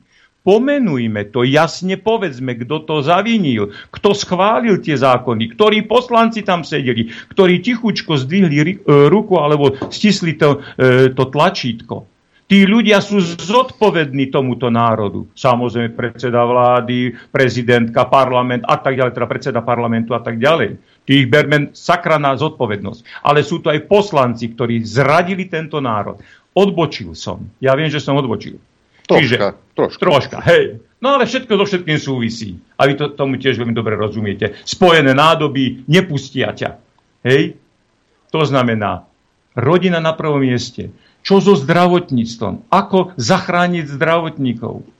Ale aj nás pacientov. Kto nás bude liečiť? Prečo uteká ten lekár tiež do zahraničia? Prečo ten lekár nie je rovnako jeho e, úkon zdravotnícky, je nie, teda prečo nie je rovnako klasifikovaný, teda finančne. Prečo tie poisťovne, ktoré tu máme, koľko tu máme, neviem, či tri zdravotné poisťovne, dve súkromné a jedna vlastne verejnoprávna, každá si vypláca ten úkon podľa nejakých svojich ja neviem, tabuliek, čiže niekto dostane, ja neviem, e, za slepe črevo, ja neviem, príklad, strelím 300 eur a cez inú poisťovňu dostaneš 1200. Alebo opačne, druhá poisťovňa súkromná nie je ochotná veľmi investovať Ako, do dobre, zložitých. poďme No, konkrétne. dobre. Ako to zmeniť? Napríklad v tomto prípade. celý ten systém preorať v tom zmysle, že zaviesť aj vlastnú dom, štátnu zdravotnú poisťovňu. Takisto... Veď tu už máme všeobecnú zdravotnú. Ona je štátna? Áno. Či verejnoprávna? Verejno, vere, verejnoprávna nie je štátna. Pozor, Štátna je tak, Štátna, tak áno. áno. Takže tá, z z nej sa platia úkony aj pre cudzincov však, ktorí tu prichádzajú, takzvaná, už sa, e, ste sa stretli s tým výrazom, že aká to je zdravotná turistika. To znamená, že tu prídu migranti alebo proste ľudia, ktorí nie sú u nás na Slovensku poistení, ale Neplatia ten, si. neplatia a ten úkon urobí ten lekár a ide to z čoho? Nie, že zo, z, nie len z tej štátnej, vravíte poisťovne, ale z našich peňazí. Chýba to niekde. My sme solidárni, môžeme byť humanitárni. Ale odtál potál, chráňme si doma slovenskú rodinu najprv, tu si chráňme aj naše obyvateľstvo, hej, aj zdravie našich e, ľudí, či sú to mladí v strednom veku, ale aj naši drahí seniori. Nekopme do tých seniorov, ako to počúvame od iných strán, čo by najradšej boli radi, aby už tí 70 80 prepášte, že to tak e, trošku expresívne poviem, aby už pomaličky skončili, lebo odčerpávajú toto. Čiže ja viem, že stále sa pýtate, ako to zmeniť, kde nájsť tie peniaze, kde začať, odkiaľ začať. Hej. Samozrejme školstvo. Prečo nevieme zjednotiť základné aj stredné školstvo? Nech sú rovnaké osnovy. To znamená nevyhadzovať zbytočne milióny na brožúrky, pomôcky a tak ďalej. Aby sa rovnako vyučovalo, ja neviem, v Dolnom Kubíne, ale rovnako aj v Plešivci, alebo ja neviem, mm, čo ja viem, Štúrove, v Parkáni, ako nazývajú Štúrovo. Zjednotiť aj to školstvo. Máme obrovský únik peňazí. Aj v tom zdravotníctve, v liekovej politike a tak ďalej. Ale nie som, aby ma poslucháči správne zobrali. Ja som zanietený umelec, snažím sa vnímať všetky tieto e, impulzy a tieto, e, tieto, túto tragédiu, ktorú máme na Slovensku, ale nie som nejaký špecialista na jednotlivé obory. obory. Máme na to týmy, vzdelaní ľudia, rozhladení, ktorí sa žiaľ e, nedostanú niekedy do médií, lebo, lebo neviem prečo, páni profesori, a tiež sú profesori a docenti a múdri ľudia. Čiže treba si vypočuť aj iný názor, nie len tí, ktorí sa tam 5, 6 alebo koľky striedajú za obrazovkou. Doplnil by som aj Iva. Tak najprv musíme analyzovať, kde vlastne, alebo pomenovať problém, skutočný zárodok, ktorý je a ktorý to celé ničí. A keď chceme pomôcť rodine, to nie je len, že sme za e, typickú klasickú rodinu muža, ženy, matky, dieťaťa. Ale pýtajme sa mladých ľudí, prečo si nezakladajú rodiny, čoho sa obávajú, prečo odchádzajú preč. A toto musíme zastaviť. Demografický odliv našich slovenských mladých ľudí a rodín. My predsa našich vyháňame, ale cudzích z tretích krajín berieme na Slovensko. My chceme múdrych vlastných, lebo študujú tu, vyštudujú tu, ale zahraničné alebo západné štáty si ich sa starostlivo a, sledujú a vyberajú. Čiže nám tu neostáva tá múdrosť, tá, to, to vzdelanie, ktoré by tu mali rozširovať, na ktorom by slovenská pospolitosť mala fungovať. Tak toto zastáme. Keď sa opýtam mladého človeka, prečo odchádzaš? Ja mám z rodiny troch v zahraničí. Krsnatka. Krsný, čo tu budeme? Čo nás tu čaká? Čo tu budeme? Toto je odpoveď mladých ľudí. Tak keď to chceme zmeniť, tak musíme tým mladým ľuďom pomôcť. Ja si myslím, že nič sa nevyrovná tým peniazom, aby sme tých mladých ľudí nedokázali udržať. My ich musíme udržať. To znamená, aby sa nebal založiť si na Slovensku rodinu, aby mal istotu. Aby sa nebala mať žena, matka, dieťa, aby nemala obavy, čo keď to dieťatko sa narodilo, ako ho vychovám, čo budem robiť. Tak k tomuto sme pristúpili priamo v programe tak, že mladá rodina musí mať istotu zo štátu. To znamená, štát musí zabezpečiť tú mladú matku, alebo matku, ktorá bude vychovať to dieťa. Ako by som povedal, tá by mala dostávať plat zo štátu. Zo štátu. Nie, že bude dostávať nejakú 470 eurovú podporu a 60 eur na dieťa, však z tohoto dieťa nemôže vychovať. Predsa potom to dieťa po vyčerpaní tej materskej dovolenky odloží, dá ho niekde na výchovu, hľadá vychovávateľku, hľadá nejaké jasle. Dnes už, nema, aj keď máme jasle, zase nemáme učiteľov do škôlok a tak ďalej. Nemajú kam, ale hľadajú možnosti, ako to dieťa nejakým spôsobom odlož, odložiť, aby išla ona niekde zarož, e, zarábať peniaze. Lebo sú aj slobodné matky a sú aj rodiny, teda, alebo ľudia, ktorí žijú spolu. Takže tu máme nadstavené to tak, že 80 a 100% priemernej mzdy by malo ísť pre matku vychovávateľku. To je tá matka, ktorá to dieťa vychováva, ktorá všetko mu vkladá tomu dieťaťu všetky, uh, uh, všetky city, výchovu ako takú, ktorá je vrodená tu v nás, Slovákov, Slovanoch. Čiže lež to dieťa nastúpi do škôlky, do tej doby by mala mať zábezpeku od štátu 80 alebo 100% priemernej mzdy. Nie je to zvaliť najprv teda na podnikateľov, alebo kde robila tá matka, tá matka ani nemusela robiť, môže otehotnieť a tak ďalej. Musí mať tú istotu, že áno, z tohto platu, z tejto mzdy, z tejto podpory to dieťa vychovám. A takisto musí dostať na začiatku prvorodička matka štartovací, tzv. štartovací balíček. To znamená, aby si ona mohla dokúpiť, nakúpiť všetku výbavu pre dieťatko, kočár, ja neviem, káričku a tak ďalej, plienky, a vieme, čo stojí sunár, a to sú všetko drahé veci. A keď to tá mladá matka ostane, ako sa hovorí, hodená, hodená je e, na palubu len tak, holá, bez ničoho, tak preto sú tie obavy, preto hľadajú útočisko v zahraničí. A toto my zastáme. My si držme slovenských občanov na Slovensku. Pre mňa samozrejme človek z tretej krajiny, ktorý sem príde, či to je Ind, Arab, ja neviem kto, nebude nikdy plnohodnotným našej kultúre, ale ten slovenský, keď sa tu bude rozvíjať, bude učiť svoje deti, tak máme čo dozdávať aj ďalším generáciám. Čiže tú slovenskú krv na tom Slovensku, alebo ten slovenský život na Slovensku musí zostať. A toto je cesta nás, to je naša úloha vlastencov, aby sme zabránili aj ďalším únikom. Páni, e, ďalšie otázky k programu vlasteneckého bloku budeme klásť najprv my a potom samozrejme aj poslucháči, ale až po prestávke.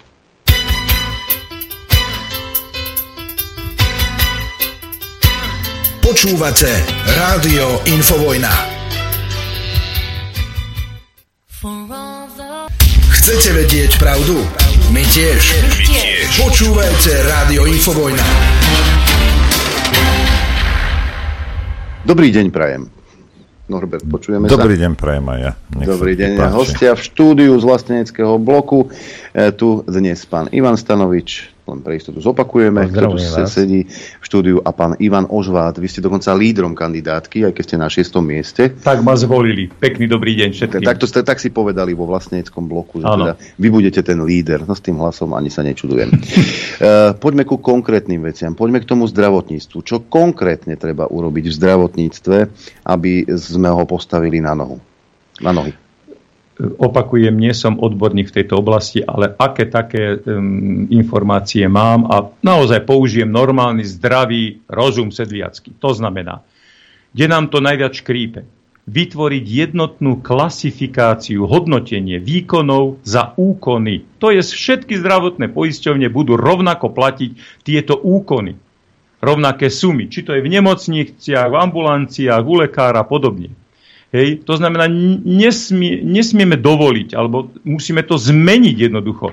Aby, zoberiem si teraz trošku na mužku, ja neviem, dôveru alebo Unión. Unión, myslím si, neviem, či patrí Holandianom alebo komu, komu, ale všetky tieto zisky a nemalé idú odchádzajú preč zo zahraničia. Tak by sme vedeli upokojiť situáciu a aj ten lekár vie, za čo robí.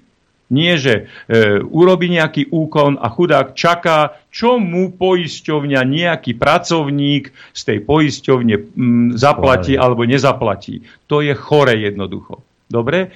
To je v rámci toho zdravotníctva. To znamená aspoň tú jednotnú klasifikáciu. Samozrejme, tam je veľa, veľa e, ďalších e, detajlov, ktoré majú rozpracované naše týmy, to, to znamená aj ten náš lekársky alebo teda zdravotnícky tím, ktorý do toho vidí a presne vie pomenovať, kde začať, ako to urobiť, ale tu vidia taký ten prvý základný napríklad krok.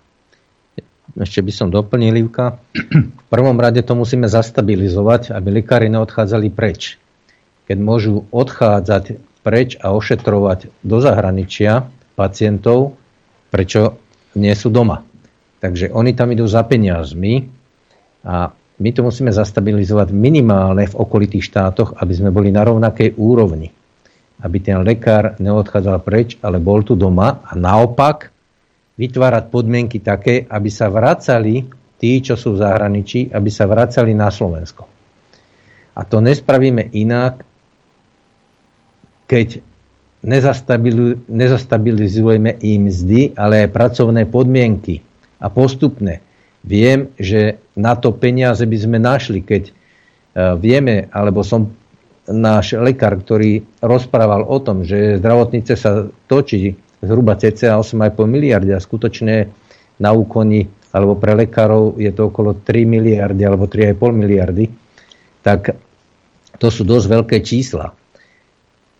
Vieme to dosiahnuť, my sme skôr za jednu zdravotnú poisťovnu, ale vieme si predstaviť aj ten projekt, že nebude žiadna zdravotná poisťovňa, financie môžu byť naakumulované v tzv. štátnej pokladne, v štátnej kase, z ktorého budú platiť úkony, budú sa platiť úkony, zdravotníctvo a tak ďalej a tak ďalej. Čo s tým súvisí? Štát musí získať kontrolu nad týmto dianím. Tu zjavne štát nemá kontrolu a zdravotníctvo, vidíme to sami, že zdravotníctvo vlastne e, je najťažší rezort, ktorý je stredobodom pozornosti, na ktorém zarábajú obrovské peniaze, hlavne tí, ktorí sa o zdravie nestarajú. Máme výpadky liekov. Ako to je možné, že štát nevie zastaviť tieto výpadky liekov? Vieme, kam teraz smerujú tie lieky a tak ďalej. Takže náš pacient, chudák, je, je vazalom, je v rukách niekoho a je akýmsi len tovarom. Ja viem, že lekári sa snažia, mám osobnú skúsenosť, keď som bol v nemocnice. Lekári a sestričky skutočné obrovské úsilie vynakladajú. Ale keď ich je nedostatok, je ich málo, a je to aj tým, že sa zvýšil počet pacientov, hlavne cudzincov a tak ďalej, tým sa zvýšil počet, ale lekárov ubudlo tým, že odišli preč. Áno, ale ja ťa prepač, prepač Ivko, ja si zoberiem teraz trošku slova. Vravím, nie som lekár a nie som tejto problematiky úplne 100%, samozrejme, že nie. Ale doplním veľmi dôležitú vec a treba to naozaj hlasne, slušne, ale hlasne povedať. Prestaňme dávať ťažké milióny e, na e, rozličné zdravotnícke operácie, úkony pre migrantov my ani nevieme, koľké ťažké milióny týmto smerom nám utekajú. Zachraňme si naše obyvateľstvo. Opakujem to veľmi dôrazne. Mne, mne záleží na zdraví aj mojom, manželkynom, detí, ale aj moje drahé mamie, mami alebo otca. Na tých nezabúdajme, tých si musíme vyliečiť. Najprv si vyliečme našu spoločnosť, a potom, keď na to máme, nech sa páči, vieme. Vieme pomôcť, keby náhodou niekto bol v havarínom stave aj, a je zo zahraničia u nás. Ale tu opakujem a veľmi um, sa ohradzujem proti tej, ako to už hovoria, tá zdravotnícka turistika. Tam nám idú ťažké, ťažké milióny. Poďme k inej téme, lebo tuto vidím, mám otvorený váš program. Tuto čítam vec, že v prípade politickej zhody zmeníme jeden volebný obvod na 8 volebných obvodov s počtom mandátov podľa počtu obyvateľov v danom kraji. Počet poslancov do Národnej rady znížime zo súčasných 150 poslancov na 75 príjmeme zákon o jednom mandáte, teda jedna funkcia, jeden mandát. Zvolený poslanec do Národnej rady nesmie vykonávať volebnú funkciu v samozprávnom kraji, v meste či obci. A ešte k tomu súvisí aj bod číslo 9. Platy poslancov stanoví výhradne Ministerstvo financí Slovenskej republiky podľa rastu priemernej hrubej mzdy a to maximálne na 1,5 násobok priemernej hrubej mzdy v národnom hospodárstve. Ako to chcete docieliť? Samozrejme, že takýto návrh zákona, keď by sme sa tam dostali, tak budeme iniciovať, pretože, ako som už aj spomenul niekde, politici a politika sa odtrhli od občana. A keď chceme nájsť finančné prostriedky, ktoré tu boli, ale sa tu rozkrádajú, sa tu rozkrádajú stovky miliónov alebo miliardy, my ich musíme mať a zabezpečiť tam, kde sú. Čiže musíme začať od seba. My chceme znížiť, znížiť počet poslancov preto, lebo pozrite teraz jasný príklad. Na čo nám je 150 poslancov, keď si zoberiete, že pred tromi rokmi tu, pred 3,5 rokom tu vznikla nejaká vláda, ktorá 3 roky bojovala len medzi sebou a medzi opozíciou vlastne. A čo dobré priniesla pre občana? Poslanci, 150 poslancov a poslan, poslanec, keď mi povie, verejne vyhlási, áno, priznávam sa, my príjmame aj zákony, ktoré sú proti ľuďom. Čo tam taký poslanec má robiť? Čak on prisahal na Ústavu Slovenskej republiky, on má slúžiť občanom a vytvárať podmienky pre občanov také, aby im zlepšovali alebo vylepšovali žitie na Slovensku, ale nie, aby im e, znevýhodnovali ich, nejakým marili marili občanom pohodu, e, sprísňovali sa stále a stále sa sprísňujú podmienky, rôzne zákony, toľko zákonov príjmajú, že príjmeme, ešte musíme prijať 190 zákonov. Ani nevedia, čo to je, čo v tých zákonoch je. Oni chcú ich prijať. Kto im to diktuje? Však zákon má byť prijatý taký, ktorý je na požiadavka, musí to byť požiadavka občanov, verejnosti alebo štátu vôbec že takýto zákon musíme prijať, ktorý má slúžiť občanom alebo chrániť národno-štátne záujmy Slovenskej republiky. Ale ideme k tomu programu. Štát musíme začať ošetrovať od seba. Musíme vylepšiť všetko. všetko od všetkoho zlého sa odstrihnúť. Napríklad, keď chceme zmenu systému riadenia štátu a vyčistiť to, musíme, mali by sme teda aspoň. My to v našom programe máme tak, že znížime počet ministerstiev na 8. Zregulujeme štátnu správu o 30 až 40% Zároveň budeme navrhovať a zriadovať štátne alebo súkromno-štátne podniky, kde štát bude získavať vlastné výrobné zdroje, aby mal dostatok financií, lebo dneska nemáme dostatok financií, keď štát všetko, všetko rozpredal. Našťastie, to chcem upozorniť, každá privatizačná zmluva, ktorá bola urobená, tak tá zmluva je stále v platnosti, dá sa povedať takej, že je zrušiteľná. Vypovedateľná. Je vypovedateľná áno, tá zmluva. Možno, že sú tam aj sankcie. Všetko treba preštudovať. To stále Ale... platí. A keď ideme ešte k tomuto hĺbšie, aby sme sfunkčnili tento štát, Eh, čo sme tam mali, Adrian, prosím ťa, ešte eh, otázka. Uh, čo sme tam mali? No, mali sme tam zníženie Tí platu. poslanci. Áno, platy. platy. Jasné, keď som, keď som povedal, že politici a štát, teda politici sa otrhli od občana a politika vôbec, tak uh, potom nemôže ten uh, politik slúžiť občanom, keď nepozná ich problémy. Keby poznal problémy občanov, a žil by tiež tak, povedzme, že primerané, ako aj žijú občania, potom by dokázal pochopiť. Lenže keď on je zahlcený tisíckami mesačne a niektoré veci, ktoré sa dejú v politike, ale doteraz, že unikajú nám vlastné peniaze, aj spoločné peniaze, tak nikdy to tí politici nepochopia. A 75 poslancov na 5,5 miliónový štát je úplne v poriadku. Keď som bol v Číne, tak Šanghaj mal 24 miliónov, ešte viacej, mal 78 poslancov.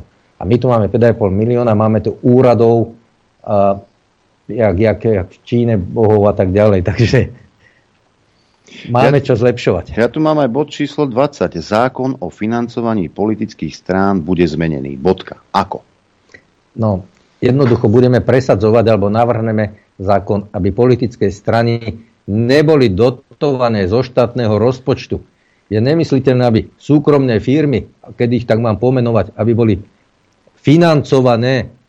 Však to, to, to je výsmech toto. Kto financuje vás, vašu firmu, moju firmu, toho firmu? Nikto. Ale politici sa nechávajú financovať zo štátu. Zoberme uh, jasný príklad 500 Fiatky Matovičové. On dá 800 tisíc do toho z tých peňazí, ktoré získal od štátu, ale pritom percentuálne, keby získal tých 24%, lebo koľko, jak aj minulé voľby, tak by mu to vynieslo 30 miliónov. A my tu potom, že nemáme peniaze, my nemáme, nemáme e, na školstvo, lebo nemáme do zdravotníctva, alebo to je jedno do hoci čoho, čo je prospešné, čo je prospešné pre občanov, alebo pre formovanie štátu, nového štátu. Ale oni takto legálne si vyberajú peniaze, naše peniaze, pre svoju, svoju nejakú činnosť. Nie. My aj chceme uh, smerovať politiku k priamej demokracii aby sme oslabili sílu politických strán.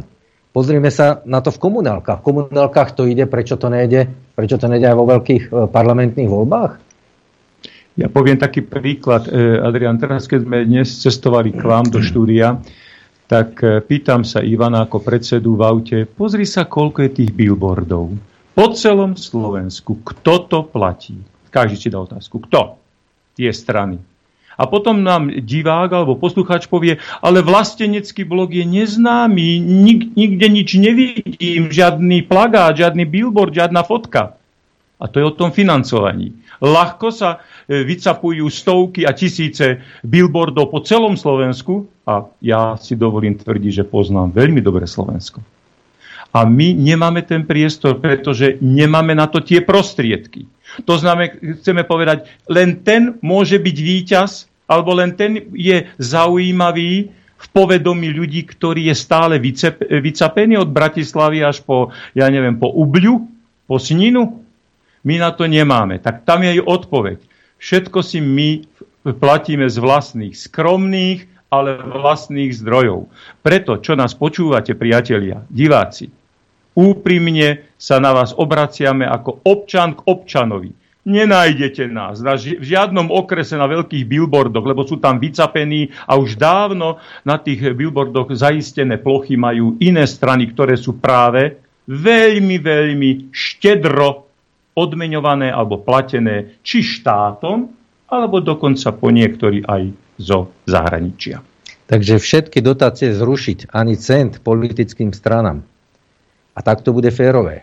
Pretože ja som to spomenul, v tomto systéme, áno, platí reklama. Reklama, keď budete stále dávať, tak Masírovať. bude. A vlastne áno. tento systém pochoval uh, to, čo sme chceli. Teda chceli sme svoj slovenský štát. A tento systém, ktorý je neoliberálny, ktorý je založený na peniazoch, financiách, tak tento pochoval, pretože každé voľby všetci majú riešenia na všetko majú riešenia. Ponúkajú občanom, ja som to raz ukázal v jednej televízii, krabičku. Jedný voľby červenú, druhá je strieborná, potom je zlatá, ale obsah je stále prázdny. Takže ľudia by mali rozmýšľať vlastne, že aha, ty, ty si nás už oklamal, tak potom nebudeme tam voliť, ale oni im cez tí médiá toľko podsúvajú, toľko nezmyslov, toľko klamstva, že potom oni podľahnú tomu všetkému, tí občania. Keď by to bolo bez tohoto, tak je to vybavené. Aj priestor, mediálny priestor by mali všetci politické strany všetky dostať rovnaký, rovnaký. tak je to podľa aj ústavy, podľa zákona. Nemôže byť niekto zvýhodnený na úkor iného. To je presne, prepáčte, ako v športe. máš chudobnejšiu rodinu a máš talent, talentovaného syna. Ale nemáš prostriedky na to, aby si ho vybavil a zakúpil mu, ja neviem, oblečenie, dres a tak ďalej. Ale ten chlapec je talentovaný. Myslíte, že si, že si ho niekto všimne? Všim, všimnúť si ho môže len ten, kto má peniaze a ten dotiahne alebo dotuje, alebo zaplatí, alebo kúpi, tak sa kupujú aj v rámci športu rozliční naši športovci. A to by nemalo byť. Nemôže byť dedina alebo mesto obsiaté 15 billboardami, tými istými tvárami a samozrejme povedomie, ako pracuje u každého. Jej, veď ten bol tam, ten bol tam a stále ho máš pred očami. Nie je to správne a potom sa ľudia pýtajú, a kde to ten vlastenecký blok? Kto to je? Aký program? Sme tu a pre vás. A preto chcem vám aj poďakovať a chvala Bohu, že existuje takéto alternatívne médiá, ako aj Infovojna je, kde sa môžeme aspoň takto prezentovať, lebo iné možnosti nemáme. A zvlášť, keď sme proti systému, my sme protisystémová strana, pretože odmietame tento systém, tak ten priestor zrejme nedostaneme, alebo ešte podané máme ho podstatne, alebo budeme mať podstatne obmedzený. Takže preto tá súťaž nie je férová a nikdy férová nebude, pokiaľ, pokiaľ tento systém tu bude. A pokiaľ my aj neočistíme spoločnosť, to máme v programe tiež, že príjmeme alebo budeme navrhovať prijatie zákona takého, kde politik alebo politici budú zodpovední majetkovo trestnoprávne za svoje, za svoje činy, ktoré hraničia s korupciou a tak ďalej, čiže aj hmotná e, majetková podstata, tak túto spoločnosť neočistíme a to isté sa týka aj vysokých štátnych úradníkov. Tu jednoducho sa musí prestať kradnúť, musí skončiť klientelizmus. Sprísniť kontrolu kontrola je na to, aby si tí, e, tí kontroly naozaj plnili svoju, svoju prácu a neboli ovplyvňovaní, hlavne finančne pravdepodobne, nech sa neurazia. To sa len domnievam, pozor, aby niekto sa neurazil. Lebo aj tam sa nájdú možno, že čestní kontrolóri, ale kontrola nefunguje v štáte. A potom ešte jedna dôležitá vec, ktorú možno sme zabudli povedať, že, lebo všetko so všetkým súvisí, hej. E, mali by sme sa snažiť o zvýšenie, tak povediac, hrubého domáceho produktu. To je dôležité. Ako ho získame? Vráťme sa k tým štátnym podnikom. Pokúsme sa e, e, tie podniky vytvoriť znovu. Veď to nakoniec donedávna pred niekoľkými desiatkami rokov, rokmi fungovalo. Možno trošku menej, možno horšie, ale fungovali. Vráťme sa, aby nám peniaze, miliardy neutekali do zahraničia. Hlas ľudu, hlas Boží sa hovorí. Mm-hmm. A tomuto dáme priestor, to, tomuto fenoménu po krátkej prestávke, pretože priamo poslucháči sa vás budú pýtať, uh, maily písať, takže o malú chvíľu sme späť.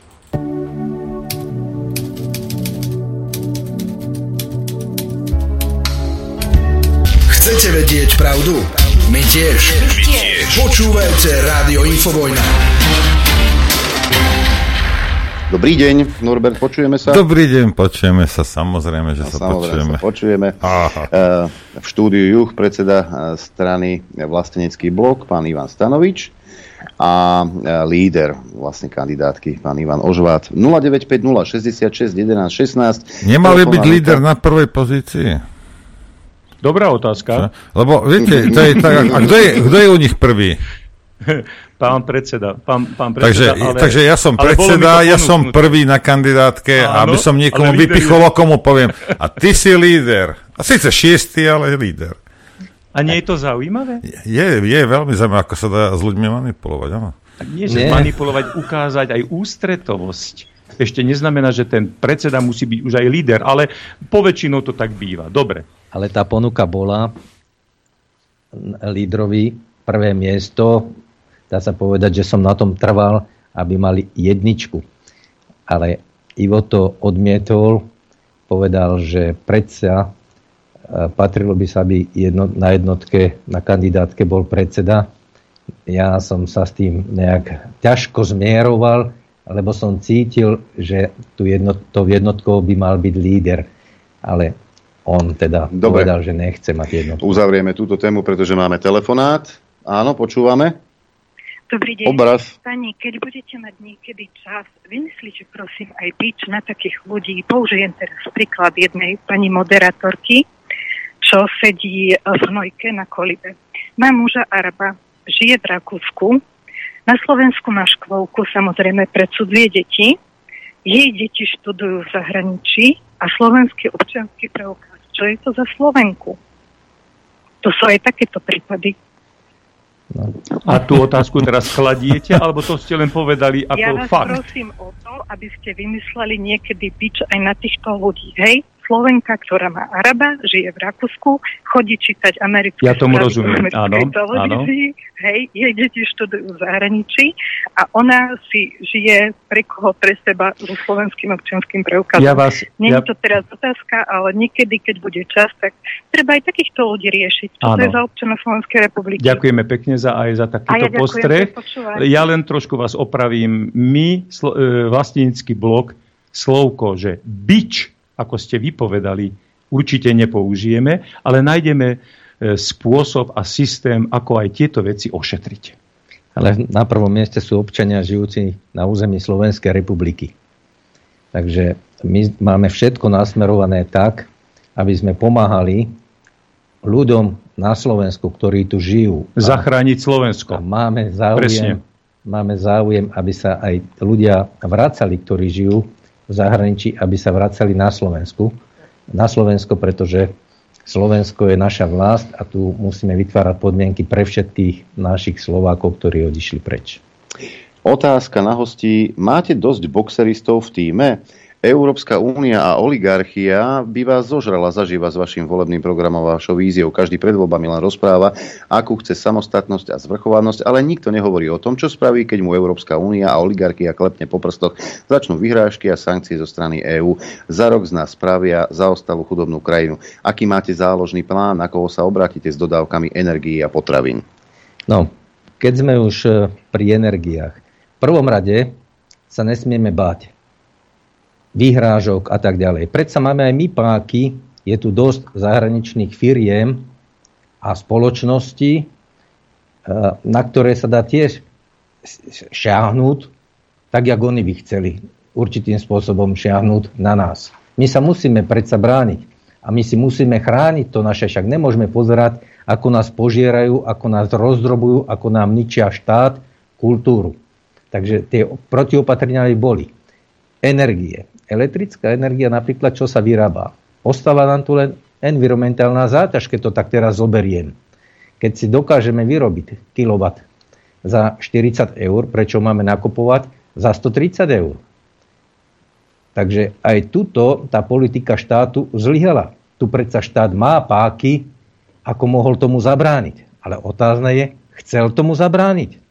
My sme sa odstrihli napríklad od plynu z Ruska, ktorý bol lacný, ktorý, ktorý sme mohli podporovať našich podnikateľov, ktorí podporujú aj na území Slovenskej republiky s tým, že by nakupovali lacnejší, mali by sme lacnejší plyn.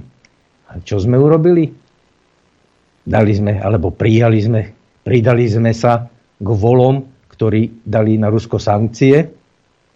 A my teraz nakupujeme plyn o mnoho, o mnoho drahší. Povedzme, že plyn, ktorý sa vozí z Ameriky, áno, skvapalnený plyn. Toto sú všetko veci, ktoré ničia Slovensko. Určite sa tým nič nedosiahne, ale vyťahuje to peniaze len občanom a firmám z vrecák. Takto sa politika predsa nerobí. Keď chcem chrániť národnoštátne záujmy Slovenskej republiky, tak musím všetko preto urobiť. A nie len kvákať, tak jak kvákali doteraz, alebo kvákajú niektorí, ako strašne chránia a chceli by a sebestačnosť Slovenskej republiky. My spravíme konkrétne kroky. My budeme podporovať všetky firmy, v prvom rade slovenské, koniec zahra- podpore zahraničným firmám. Či už to je polnohospodárstvo. Výroba potravín, to je prvorade.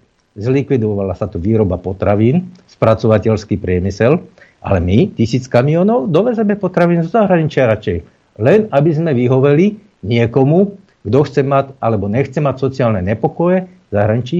Takže sme vďační, že nám sem vozíte treťotredný tovar alebo štvrtotredný odpad, tovar. Ale my sme čo urobili za tých 20 rokov, lebo koľko, 25, aby sme pomohli postaviť znovu to, čo nám bolo typické. Sebestačnosť Slovenskej republiky v potravinárskom a polnohospodárskom priemysle. Neurobili sme nič, len sme o tom kecali. Ale my dáme konkrétne, urobíme konkrétne kroky. Všetká podpora pôjde domácim investorom.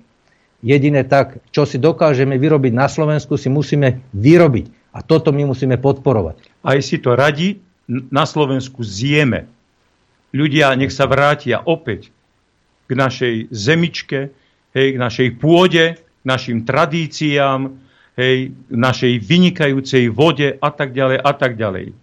To, čo za toľké roky sa tu devastovalo a zničilo, chudák aj môj otec už je dávno na druhom svete a nie len on, ale veľa vynikajúcich statočných polnospodárov.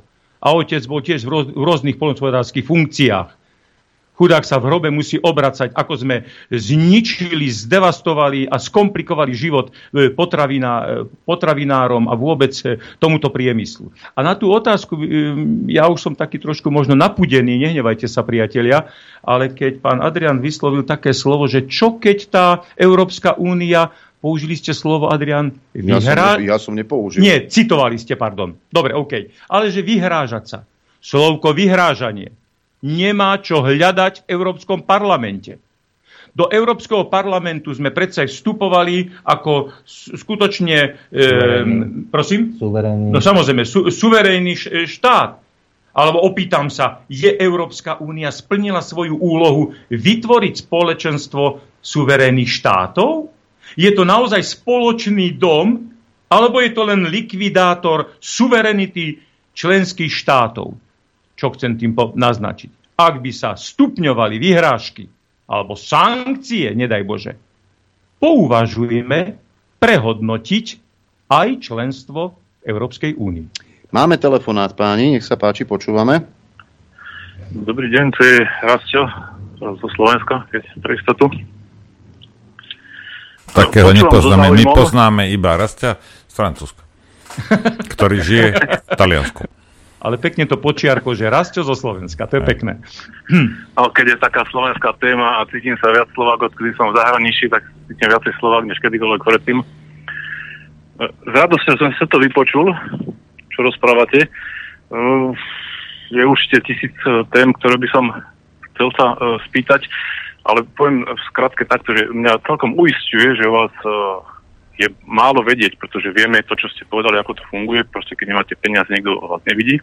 To nebudem viac rozoberať. E, dokonca si viem predstaviť spoluprácu s, s takou straničkou, ako ste vy práve, lebo e, ste nepoznaní. To znamená, že je tam veľká šanca toho, e, čo si ja myslím, že zmena má prísť z dola. To znamená, že s najväčšou pravdepodobnosťou e, máte ten potenciál. Ďakujeme.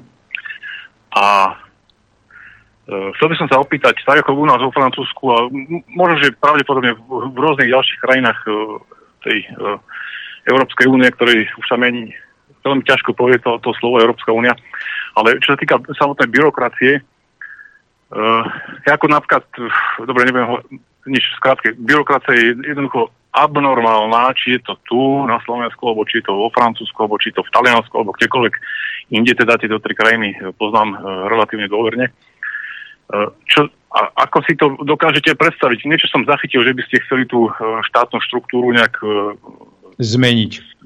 Zmeniť a Aha. tak ďalej. S týmto by ste čo do, konkrétne, čo by ste urobili, aby, aby sa to zmenilo? E, Dobre, veľmi v jednoduchosti. Áno, v jednoduchosti. Samozrejme, poviete si, že teraz čo povieme, no to len verbálne povieme, ale ako to naozaj v tej praxi bude, je to naozaj zložitý proces. Ale ja ako to úplne tak spontánne, úprimne cítim. A takto poviem, ako to cítim. Máme poslancov, europoslancov napríklad v parlamente. Máme ich tam niekoľkých. Nehnevajte sa. Nehlasujú za naše slovenské záujmy. Poviem to priamo takto. A nech sa neurazia. Ale platy majú krásne. Ale nejdem poukazovať na ich platy a na benefity, ktoré majú. Oni nebojujú za Slovenskú republiku. Preto si nesmierne vážim iné krajiny, aj v našom susedstve, trošku sa môžem aj toho dotknúť, ktorí ďaleko zanietenejšie bojujú a odolávajú voči vyhrážkam e, Bruselu a Európskeho parlamentu. Myslím napríklad naši južní susedia, alebo aj iní, ktorí sú zdravo sebavedomí a chránia si svoj národ a svoje záujmy. Takže je to veľmi ťažko odpovedať, že ako začať. Áno, keď je tam toľko ľudí, ktorí naozaj nás chcú asi pravdepodobne, nehnevajte sa, zničiť. To není, že pomoc, to je zničenie, zotročenie. My sme kolónia. Nech sa nikto neuráža, ani z našich veľkých politikov, väčších či menších. Začíname byť kolónia. Všetko nám zoberú a potom počúvajte a potom dostaneš otázku, na čo v takom prípade, keď ti zastavia elektriku, plyn a tak ďalej, pomaličky sa aj Ukrajina bude vyhrážať, že nám nepustí plyn? Veď to vieme, ako sa správajú aj k iným štátom. Čiže čo je tu? To je arogancia nejakej moci, na čo potom dávame tie miliardy? Úplne zbytočné aj na Ukrajinu, nehnevajte sa. Podporovať vojnu, krv, smrť? Prečo si nezasadneme? Ja viem, že všetko so všetkým súvisí a poviete si, pán Užvát, veľmi ste mi neodpovedali na otázku. Ale aby ste ma viac pochopili a všetko v takom širšom kontexte. Vidím túto ruku, e, že pán predseda chce niečo ešte k tomu povedať. Ale máme telefonát, páni, tak Ale nech sa páči. Základom je suverenita. Získať svoju suverenitu späť. My sme išli ako suverénny, zvrchovaný štát do Európskeho spoločenstva za účelom voľného obchodu osôb, voľného obchodu, pohybu osôb, tovaru a služieb. A takto k tomuto by sme sa mali vrátiť. Pokiaľ nebudeme mať vlastnú suverenitu a nebudeme si môcť obhajovať národnoštátne záujmy, sa nepohneme. A toto je jeden aj z hlavných nosných bodov, eh, ako eh, musíme zmeniť zmeniť systém aj chápania ľudí, prečo to tak musí byť, keď má niekto rozhodovať o vás a vy sa nemôžete dokonca ani brániť, lebo sa vám bude vyhrážať a budete stále ustupovať a báť sa, tak neurobíme nič. Máme to dobre nadstavené a budeme prví, ktorý bude iniciovať aj odchod z tohto spoločenstva, pokiaľ sa to nezmení. Máme telefonát, nech sa páči, počúvame. Halo? Halo. No nech sa páči, hovorte. Dobrý deň. Dobrý deň. Dobrý deň. Počúvame vás, poďte. Volám sa Peter. Áno. A volám vám z Banskej Bystrice. Z môjho mesta. Mal som tú firmu od roku 93 do roku, pokiaľ Mečiar existoval, kde som zamestnával 20 ľudí a vyrábali sme taký sortiment polnohospodárskej techniky, ako nikto v Československu. 6-metrové sejačky. Mm-hmm. 4-metrové, 3-metrové, postrekovače, mm-hmm. rozmetadla priemyselných gnojí. Vyrobili sme ich 700. Super. Všetko bolo certifikované. Ale prišiel čas, že skrátka pani Šmegnerová rozhodla, že nebude podporovať, podporovať e, polnohospodárov. Ja som mal plný dvor sejačiek. No a skrafli sme. Hej. No ja, ja chlapi to vidím veľmi zle. Ja som 50 ročný. 14 rokov som robil investičáka a šéfa technického rozvoja v ZTS. Neviem, nechcem vraveť ktorej. Ja, keď Dupex existoval, som mal 28 predajní v Československu. Ja neviem, skrátka tých odborníkov by som nenašiel. Nikto by nevedel zvariť 1,5 plech CO2. To, to skrátka sa tak dodrbalo všetko áno, áno. za tých 30 rokov, že no, ja z toho nevidím východisko. Zdevastovalo, áno. No a otázka, áno. viete nejakú otázku položiť, alebo ako? No ako z toho von? No jednoducho... Tu to mudrujú ľudia, tu, tu mudrujú ľudia okolo, že toto treba spraviť, ono treba spraviť, taká strana, onáka strana. Ja žiadnej strane neverím. Presne. Ak som veril, tak Mečiarovi hej, lebo tento držal, hej, pokope môžu vraveť o ňom čo chcú, ale on skrátka dovolil, aby mohli fungovať slovenské firmy. Títo všetci sú proti. Presne tak. Nechcem vraveť ani toho, čo je najúspešnejší teraz, akože má byť vo voľbách, ale je to jedna banda. Hej. Je to jedna banda. Áno. Dobre, ďakujeme, necháme reagovať. Ďakujeme. Hosti. Takže sme pri tom polnohospodárstve. 20 rokov hovoria o sebestačnosti polnohospodárstva a tak ďalej. Hneď som povedal, že v prvom rade zlikvidovali všetko, čo sme na Slovensku mali. Čiže výrobu, výroba bola zlikvidovaná, áno, aby mohli dovážať svoje výrobky sem, aby nemali sociálne nepokoje v zahraničí, ale presadili e, záuj, vlastné záujmy a naše všetko zničili. My to musíme obnoviť. To, čo sa dokáže vyrobiť na Slovensku, bude mať podporu. Bude mať podporu. Dnes, po 20 rokoch, lebo nemajú polnohospodári rovnaké dotácie napríklad. Ale každé voľby a všetci majú plné ústa toho, ako by malo byť Slovensko alebo polnohospodárstvo sebestačné. Nič preto nikto neurobil. My preto urobíme. Zelenú budú mať všetci podnikatelia slovenskí, ktorí tu budú. Takže čo si dokážeme vyrobiť na Slovensku, to bude mať podporu. Či už to budú súkromno-štátne podniky s podporou štátu, áno, alebo súkromné budú mať zelenú na Slovensku, čo si dokážeme vyrobiť, si musíme vyrobiť a obnoviť výrobu nielen polnospodárskú a potravinárskú, ale všeobecne budeme to potrebovať.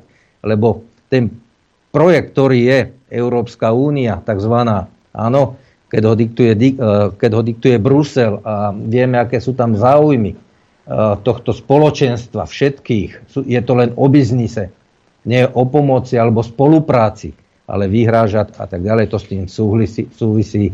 My jednoducho sme na to nadstavení, aby sa nám niekto vyhrážal. Keď chceme mať suverenitu, tak umajme. Ešte máme minútku. Takže... Ešte, ešte, ešte minútku. E, no, pozrite, ja vás veľmi chápem, pretože e, takýchto ubolených e, ľudí a občanov po republike máme strašne veľa. Každý môžete rozprávať svoj životný, či pracovný, či rodinný príbeh. Zasa vrátim k rodine. Skúsme vlastnú rodinu zabezpečiť, vlastnú špajzu, vlastnú chladničku, zabezpečiť domácimi, výbornými, hodnotnými, zdravými potravinami. Nech sa páči, môže aj zo zahraničia prísť určitý podiel, ale nie naopak, že nám budú, budú nám diktovať na Slovensku, kde máme čo siať, kde máme čo zasadiť. Nie, musí byť jasné nie. A na to máme odborníkov, ktorí, myslím si, že sú takí vlastenci, ktorí vedia povedať jasne nie. Narazíme na, na odpor, narazíme možno aj na tie výhrážky, ktoré som pred chvíľočkou povedal. Nie. V Európskej únii nemajú byť čo za vyhrážky ale... Dnešnými hostiami v štúdiu Juch, e, líder strany, vlastenecký blok, pán Ivan Ožvát. Ďakujem veľmi pekne, všetkých pozdravujem. Predseda strany Ivan Stanovič. Ďakujem pekne, pozdravujem vás, priatelia. Páni, my sa s vami lúčime, pretože čas e, sa už kráti a rozlúčime sa s našimi poslucháčmi aj divákmi. Ja vám ďakujem za pozornosť, za podporu, Noro tebe za spoluprácu a počuť a vidieť sa budeme opäť zajtra krátko po 9. Majte pekný deň. Takisto pozdravujem poslucháčov, divákov, ktorí podporujú tento projekt. Ďakujem vám za pozornosť a prejem vám šťastnú, veselú, dobrú noc.